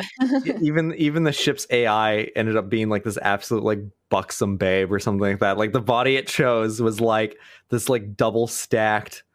Like Yeah. it's just like uh, it's so strange. It's like I love it though. like it's like it's like somebody took they're like oh, I'm gonna make my own sci-fi universe. And it's gonna be like the best of Star Wars and like uh Star Wars extended universe shit, Star Trek blatantly, but it's just gonna be like the horny meter is just gonna be dialed up to eleven. Like, you can basically fuck like every character. hmm My name is Commander Shepard, and I'm going to suck and fuck my way across the galaxy. God. Me and Gator, we just watch anime and play video games in our spaceship that we're on right now. I don't know if we'll have the drawings, and we're trying to we're trying to actually make the spaceship happen. Yeah, we've been talking about this since like episode one that we want to have like this cool overlay of like us on a spaceship and you know to Oh, that's kind of awesome. like riff on all of our favorite animes from back in the day and, and Megas XLR and, and Gundam and Yeah. Captain Harlock, Battleship Mhm. Yamato, all, all that fun stuff. Eventually we'll get there. I actually have the, the very terrible sketches sitting on my desk over here that I drew. I'm gonna send it to a uh to one of our uh one of our like friends friends who does like art and stuff to get that drawn up. Yeah. So that'll be fun when all that's done. yeah, then we'll have lore on the Anime Boomers podcast. Right. fucking lore, yeah. Because we're autistic, remember? I'd All say big dick big dick movies, you just steal Angry Joe's ship design in interior. You just take it. just you literally just copy paste it. Be like, yeah, this is our new ship. What just do you think? draw guys? just draw over Angry Joe in like MS Paint. That's that's the background. Don't even do And that. go- Just put a giant scribble. and it still shows him, just but just enough. Yeah, and in the background is an Easter egg. There's just a shrunken dwarfen version of like Angry Joe, who's just like a squished like pa- JPEG of him. And then you And put he's like in the back. you put like the nostalgia critic creepypasta they drew on OneyPlays as a poster in the back. this is a cool ship. This is a cool ship. God. He's always watching and always waiting to review Yeah. movies. Ah. okay. Is there anything else we need to talk about? Because we're going to keep this relatively short because we know Mark is a busy busy boy. Yeah, I Um, will have to go in the next like a couple uh I'd say like a 10 15 or sorry 15 20 minutes or so. Um we what about favorite horror games? Ooh, favorite Hmm. horror games. This was a topic I wanted to talk about because we really didn't get to go into the PewDiePie stuff that much. Yeah. But you know, I really got into Let's Play um, because of PewDiePie and watching his watching his. Uh, it's hilarious. Like it just this Swedish guy screaming for his life, playing playing uh, Amnesia, and one of the things that he did as well was he played a lot of like horror RPG Maker games. Yes, some we of were going to yeah. talk about that. Indie Yes. horror, like RPG Maker Yeah. games. Yes. And like you I- wouldn't think when, when you think about like RPG Maker, you like you wouldn't really think it's like oh, this this is going to be the medium that can tell like some really scary, really creepy stories. But like he played this game, um, Mad Father, and that game was genuinely like really, really creepy. Yeah, it's got a really fucked up premise. It's good though.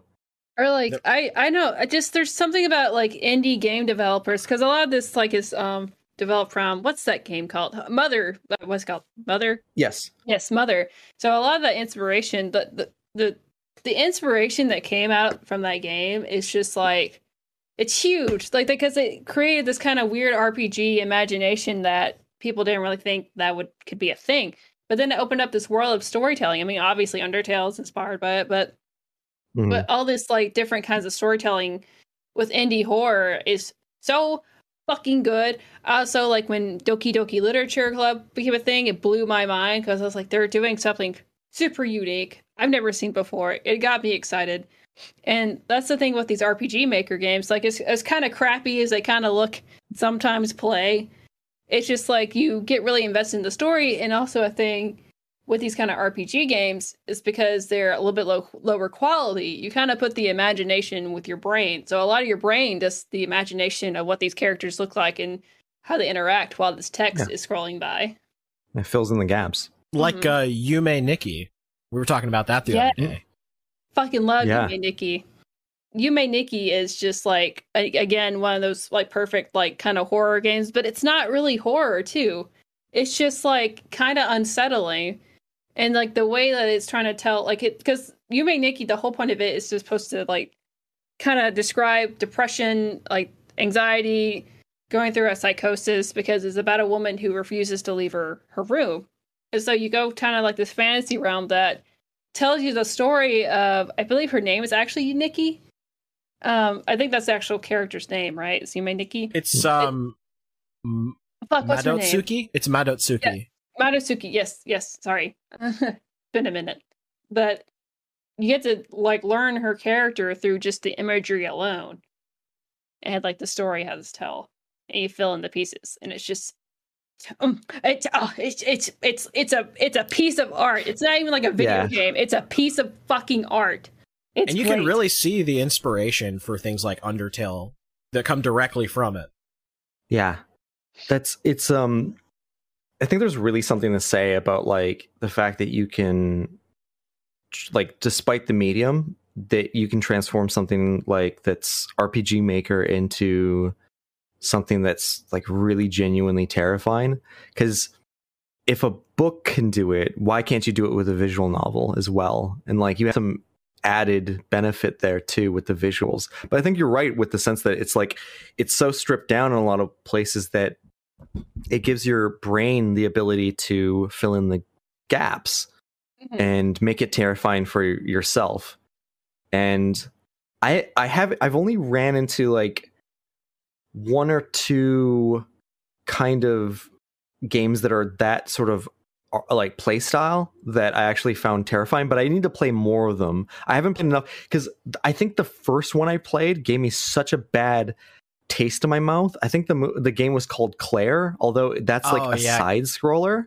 Yeah, um, yeah, it, I, I I didn't like it, and then I I think I played um, oh what was that f- that first one? It's like the giant fucking blue or the purple guys. Oh, yeah. Ao Oni. Yeah, Ao Yeah. Oni. I was Yeah. one- I was going to bring. Now, up. Oni, although although like I liked it, I actually really liked it. Like it's not amazing, but it's like it, like it's decent. Um, and I, I can see how it kind of like really started something. Well, what I what I love about Ao Oni is that it completely throws a lot of your typical expectations in an RPG out the window. Like for instance, there's a, there's a there's a part of the game where if you go into your menu and you leave your menu, it'll be right there and scares the crap out of you and you lose. And it's just like there's like different situations where if you do traditional things that you would normally in an RPG, you just lose. And Yeah. you can't trust like other And- characters. It's Or like uh, another thing with like the visual novel aspect of it, I know like mine and Gator, is some of our favorite, you know, games technically, but also anime is Higurashi no Naku Koro ni and then Umineko no Naku Koro ni, which are like they're um who done it novels essentially. yeah, They're murder, mystery mysteries novels. mixed with psychological horror. Yeah. Yeah. So and then you have like uh, like Doki Doki who kind of takes that but like amps that up even to like a next level too where it's like she actually has like she can look through your computer and actually talk to you like you're there. And then there's hints of what's happening, what their what is their name? The uh people making it project something. Gosh. Oh yeah, I forgot the name. oh man, it's it's that named after the guy creating it, but it, there's a whole other story that they're trying to tell with this, and it's about reality bending, shape shifting.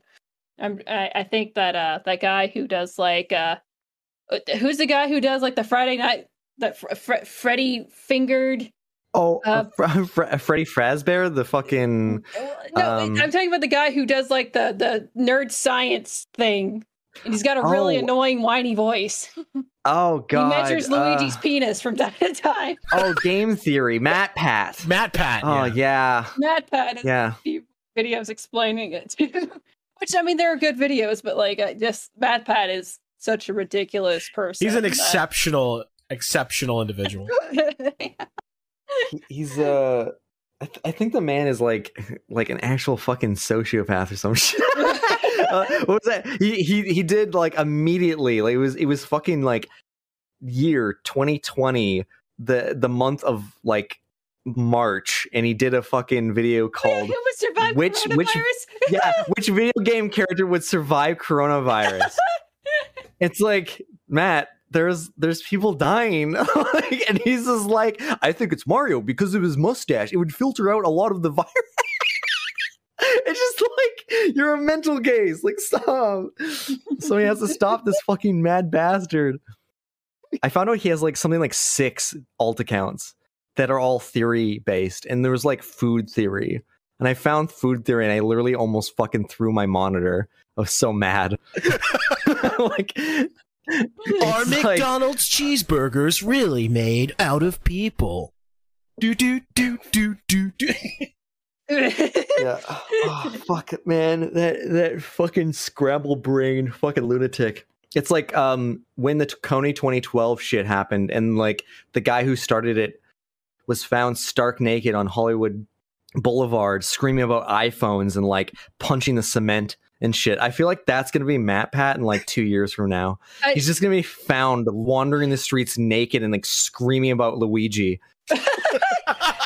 my favorite, my favorite MatPat story though is speaking of Undertales when he gave the Pope a copy of Undertale.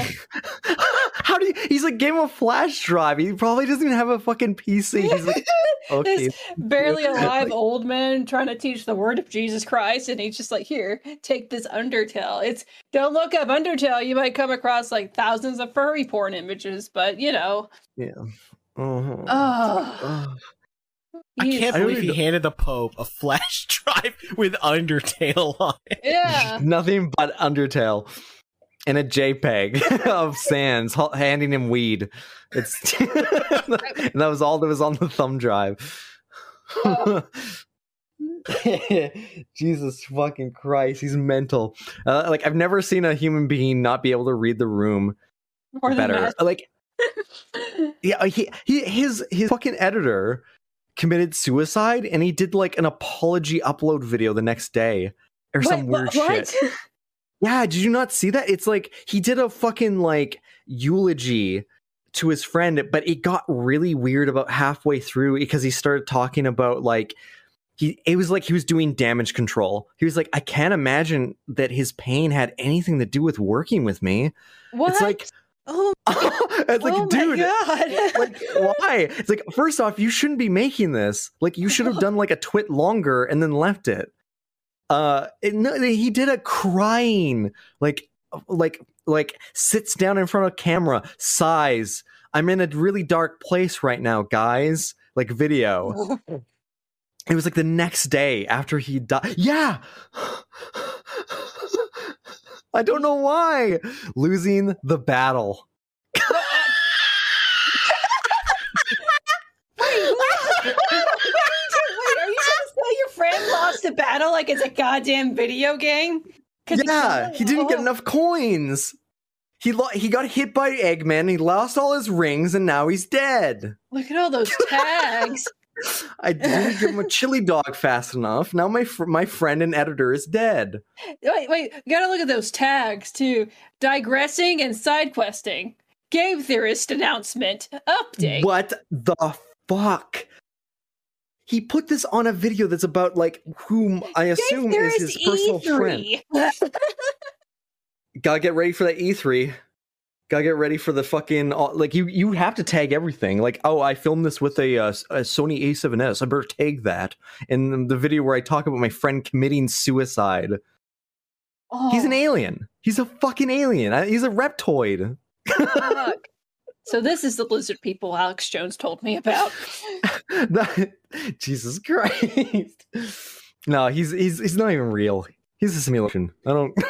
That's the that's the twelfth layer of the game theory that MatPat doesn't actually exist. He's a Look. figment of our imaginations, Look, projected what- from the twelfth dimension.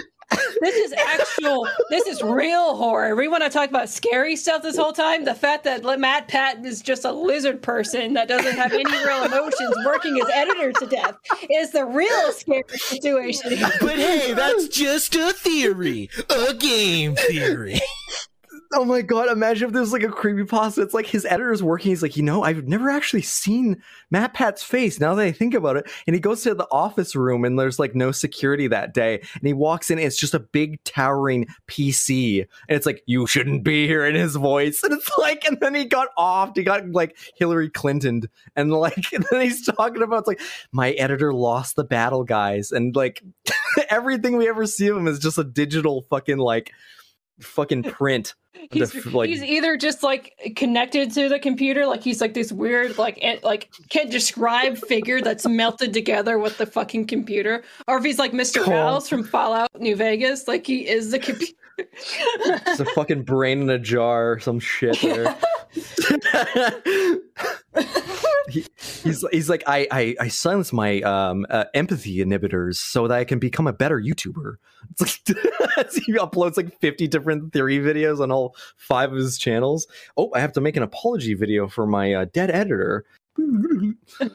Fucking Christ. Mental case. I, I gave the Pope a, a flash drive with Undertale on it. Fucking lunatic. That is, you know what? That I think that I think that is honestly at the end of the day the scariest thing is MatPat. Do not let him into your house. Do not let him into your hard he's a drive. vampire. Yeah, he's he, he's a digital vampire. He's like Ben drowned and a vampire all mixed into one. Don't let him. Don't. If you invite him in, then he just lives. He lives inside you now. oh. The only thing scarier than uh, the actual Five Nights at Freddy's uh, lore is the fact that this man is so fucking obsessed with it. I, I know what the funniest thing too is like the creator Scott, I forget his name. Scott Cawthon. Um, yeah, he he kept saying that he's like you're wrong about the lore. He just kept telling him he's like no no that's incorrect. You didn't get it right, and he just kept going. It's like and he oh like he did uh, he covered Salad Fingers, David Firth um and he tried to cover the lore of salad fingers and david firth was like no dude you're, you're straight up wrong. That's not what the like that's not the secret hidden meaning. But he just like keeps going. He just ignores and deflects all like criticism. He just runs with bullshit. He just his videos literally are just spewing bullshit for like For stupid Fucking 30 toddlers on, on fucking like here's the thing. If I was a 12 year old I'd be like oh MatPat's my favorite. He's so cool. But you know Yeah. as a not that as a grown ass woman I I think that he's just a clout chasing retard that yeah is uh, basically like he does nothing but work. Like he just does nothing but work and tries to like make videos for stupid babies that can't think for themselves and Yeah. and uh, it just does stupid shit like Luigi's penis actual size. oh my god. Um, we're gonna actually mathematically measure uh, Samus's breast. Like, fuck, please stop. Uh, he he's a he's a theater kid dropout. Like, no wonder he's just like. Wait, what? Really? yeah, he is. Um, his no, no wonder his so videos are much just nothing but like attention seeking. Sorry, Matt. That, but it's true. that is that. I hope he doesn't. I hope. so much sense. Yeah. I hope he doesn't see this and calls me out like Dunk did. Wait, Dunkey called you out. yeah, he did. That's Dunkey amazing. put me in his best. Yeah, Dunkey put me in his best of uh, 2019 video because I called his like Death Stranding review shit for like 40 minutes. I like broke it down like scene by scene. I was like, this is like factually wrong. I like I don't think Dunkey knows how to play this video game. It's like it's really bad. And he like put my face in his video three times, and his audience like harassed me for a year straight. I the only time I think I've ever gotten like fucking so frustrated with YouTube comments beyond belief was dealing with video game Dunkey's videos or video uh, audience because they're so Yeah. fucking retarded. Like They they're are. incredibly retarded. Like they're like because like it was it was me, um, Necro and Dimitri Monroe were just like reviewing his um, what was it? That fucking uh, what was that game with uh looks like Ellen Page as the main character has zombie characters and she's like a stinky lesbian and they kill off. oh, Fuck. oh, uh, it's on the tip of my I- tongue. Me too. I know. It's like I fucking know it. I'm- what is it? Last of Us Two, right? Yes, Last of Us Two. of Us Two. yes. And so Dunkey was like, "Everyone's stupid but me. Or this game is not that bad, actually." And then we broke Yeah, down. if you don't like this game, you're an idiot. Essentially, is what he said. yeah. Well, he's just a smug asshole, and he's not really funny. Um. So there's there's that, and he, and because he's got this really like quick videos, and he's smug, and he just has enough editing to where um, brainless retards can watch it for like a couple minutes and feel smarter and better than everyone else. He has like the worst accumulated audience of all time. And Yeah. uh, because we were talking about, you know, why Dunkey was wrong, the, the the most that these retards could come up with is like, oh my god, how could you talk about this 12 minute video for like an hour? That's so stupid. How can you stretch that out? It's like Yeah, that's it's how like fucking maybe- discussions work, you fucking idiots. I, I like. I, yeah, I literally ask people. It's like, should my video be shorter than his? Like, I don't understand. How's that even f- physically fucking possible? It's like there's so much shit to sift through and talk about that it is uh, longer. Yeah, it's way longer than like his video. Yeah. This is Oh, one of my favorite things that happened. Yeah. Was the, the this tweet manifesting Sora and Smash primarily because it might just make video game Dunkey so mad he immediately dies. gets heart. Yes.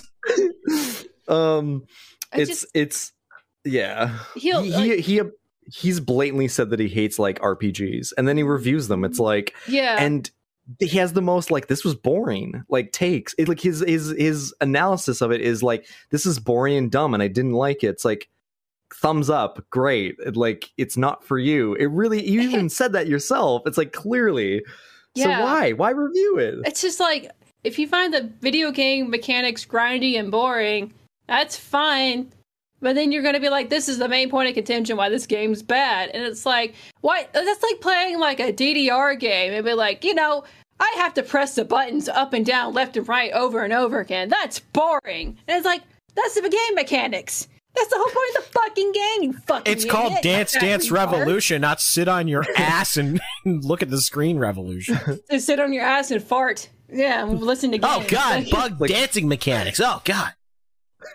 it, it's Uh, it's like I, uh, I, it's ign tier. It's ign tier the thing that It's made like- me the thing that made me like finally like hit the unsubscribe button of video game Dunkey was i can't remember the name of it off the top of my head but it's one of his newer videos where all he does he doesn't have any commentary over it but he takes other game reviewers and they and they compare one game to another and they're like this game reminds me of this game and they're like yeah and they're like, well, this game also reminds me of this game. Just to like be, I guess, like a point of contention when people compare two games together into one game that makes him a really weak, stupid reviewer. I don't know what his point was, but it came off as like arrogant and stupid.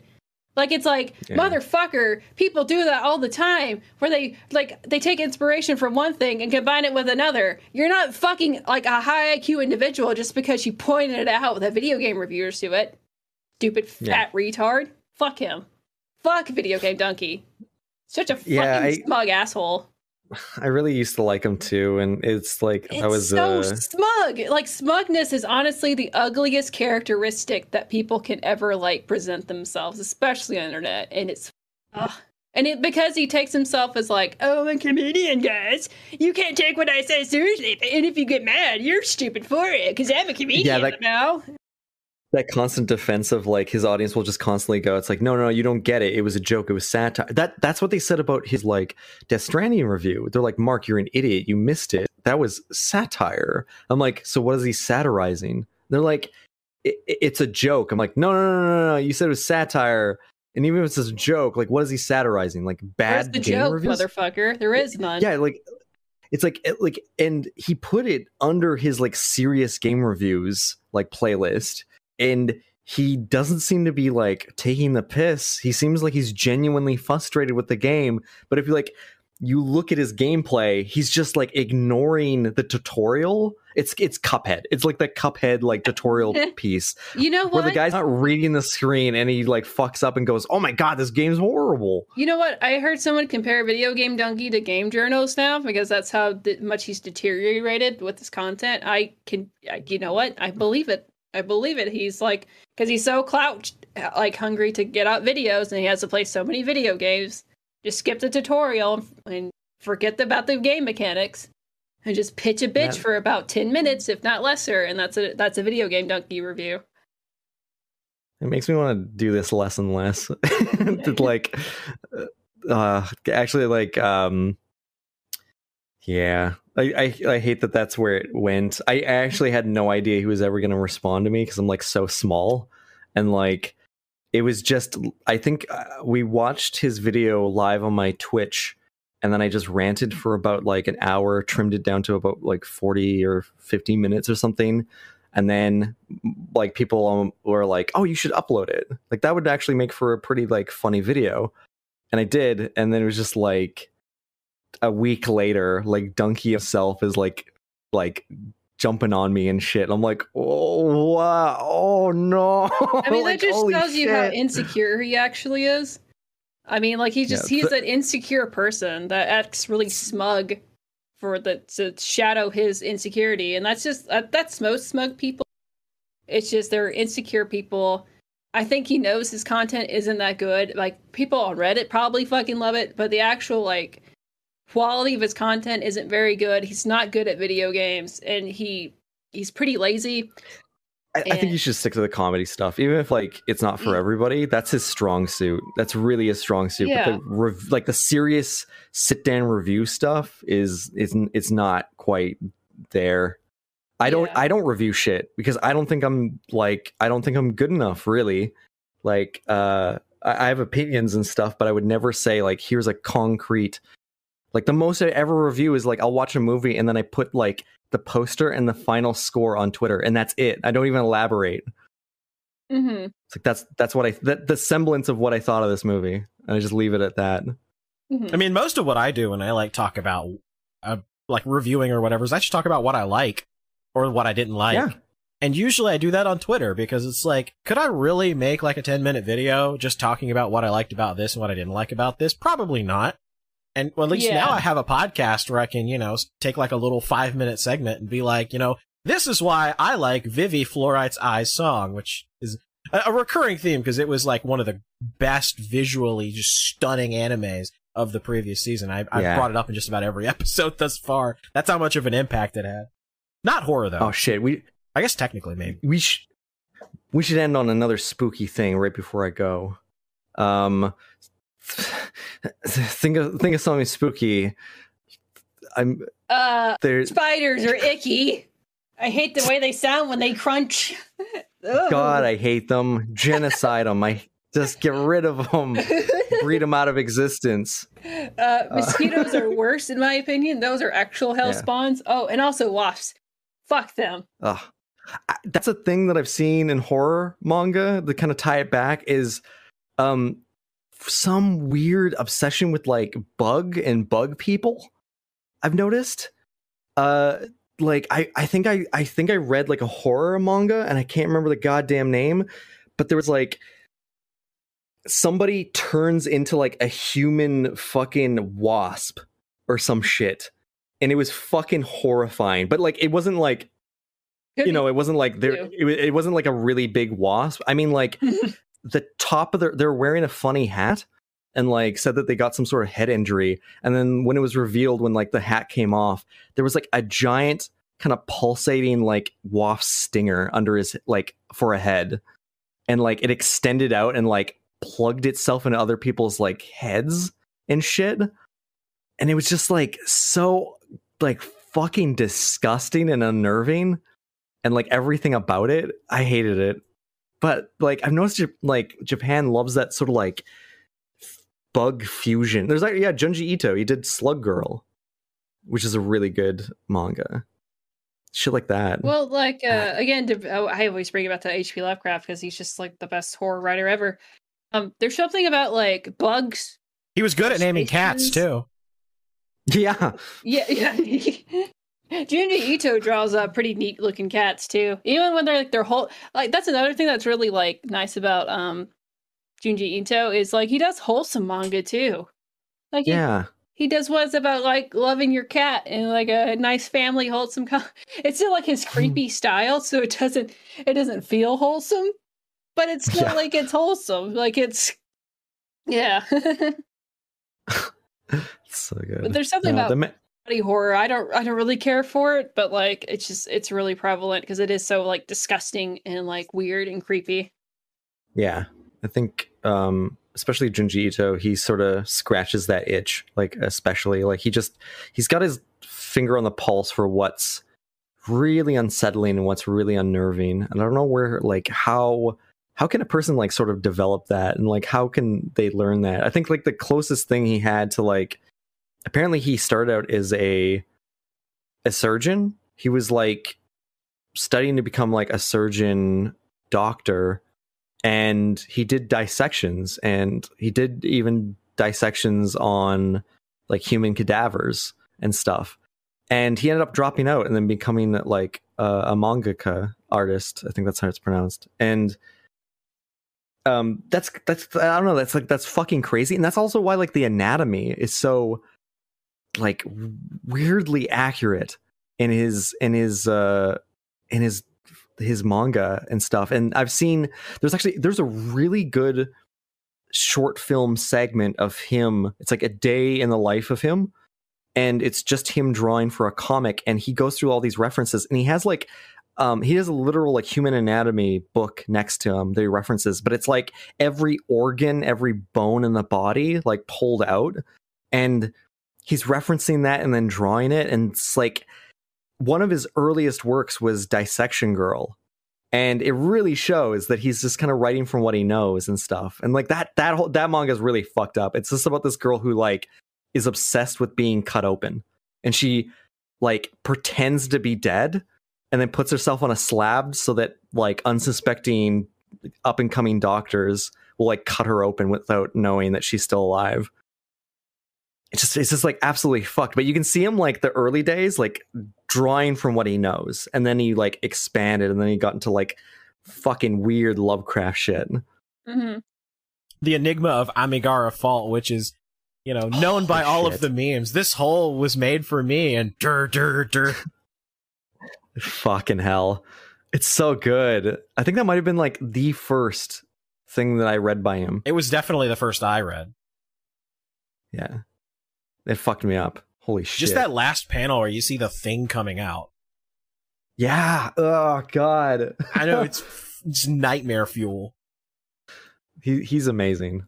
Hmm Um, I I love the meme on Twitter of like Junji Ito's art, and it's just like d- like horrid depression and stuff. And it's like Junji Ito, he's just like This this happy guy. guy who's he's fucking dabbing and nay and shit, and he's like looking like looking up cat videos and smiling. and then there's Hayao Miyazaki, who's just like, it's like this, I hate you know, these beautiful, like, happy little films, and Hayao Miyazaki was just like, the human race was a fucking mistake.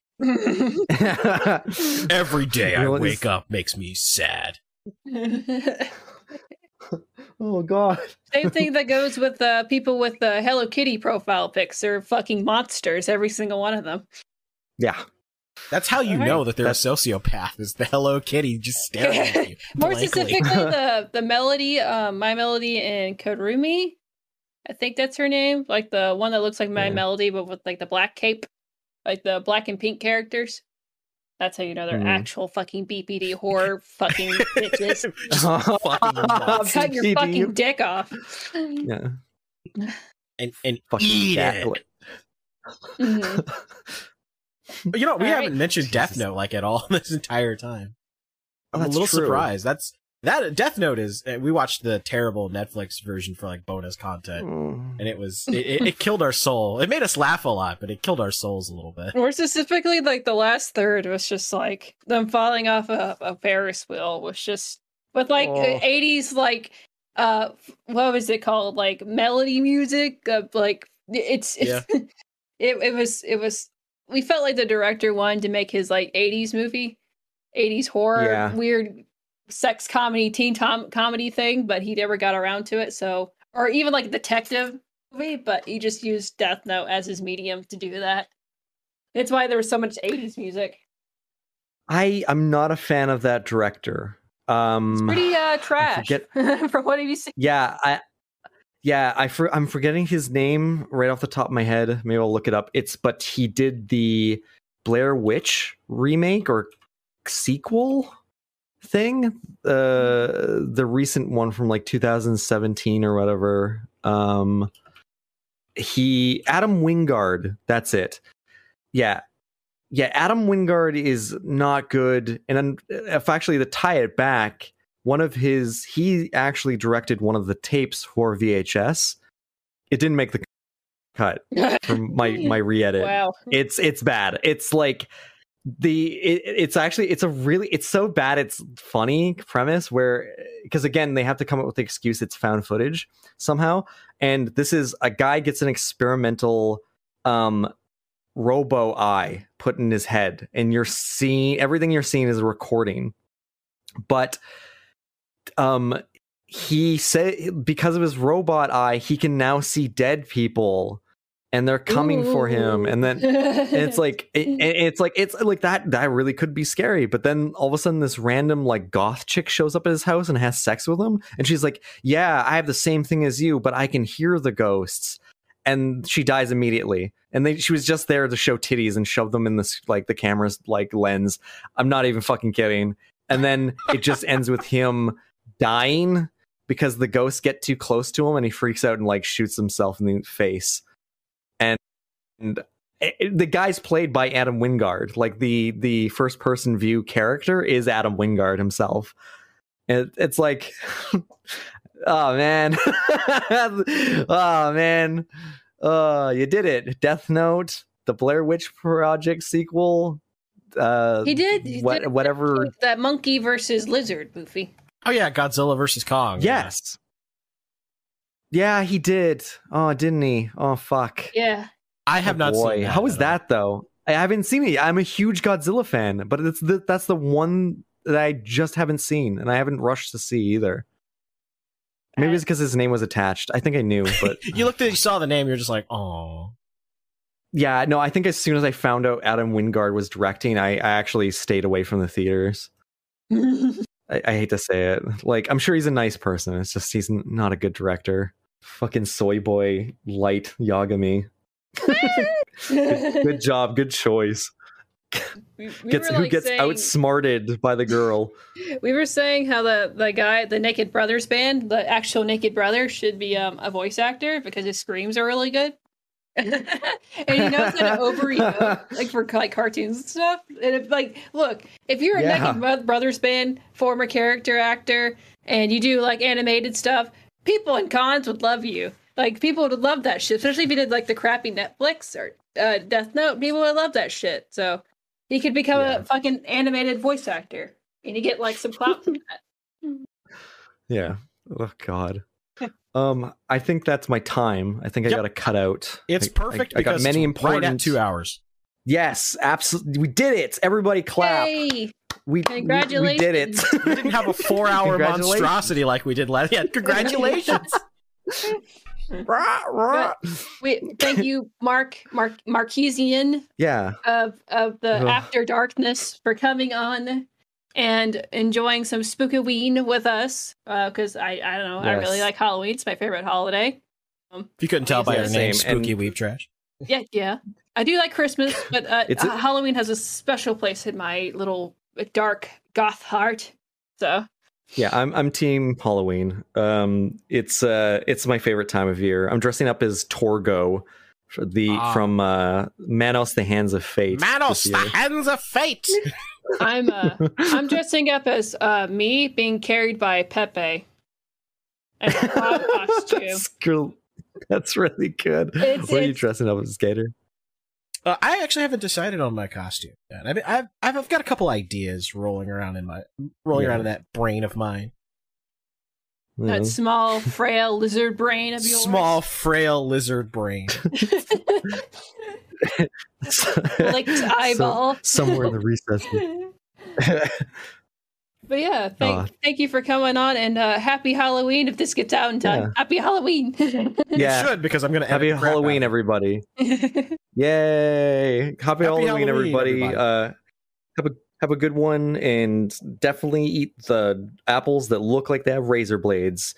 I'm Mark English. When you turn out the lights, I'll be in the dark of your corner of your room. I'll be there, always watching. okay, Santa. Mark is just Santa. I'm just I'm just skinny Santa. yeah. yeah. with your pants down to your ankles. Oh, no. Filming with the first Oh, little recorder. That's my uncle. oh no. All right, good night, everybody. Jesus, See you in the next episode. Everybody.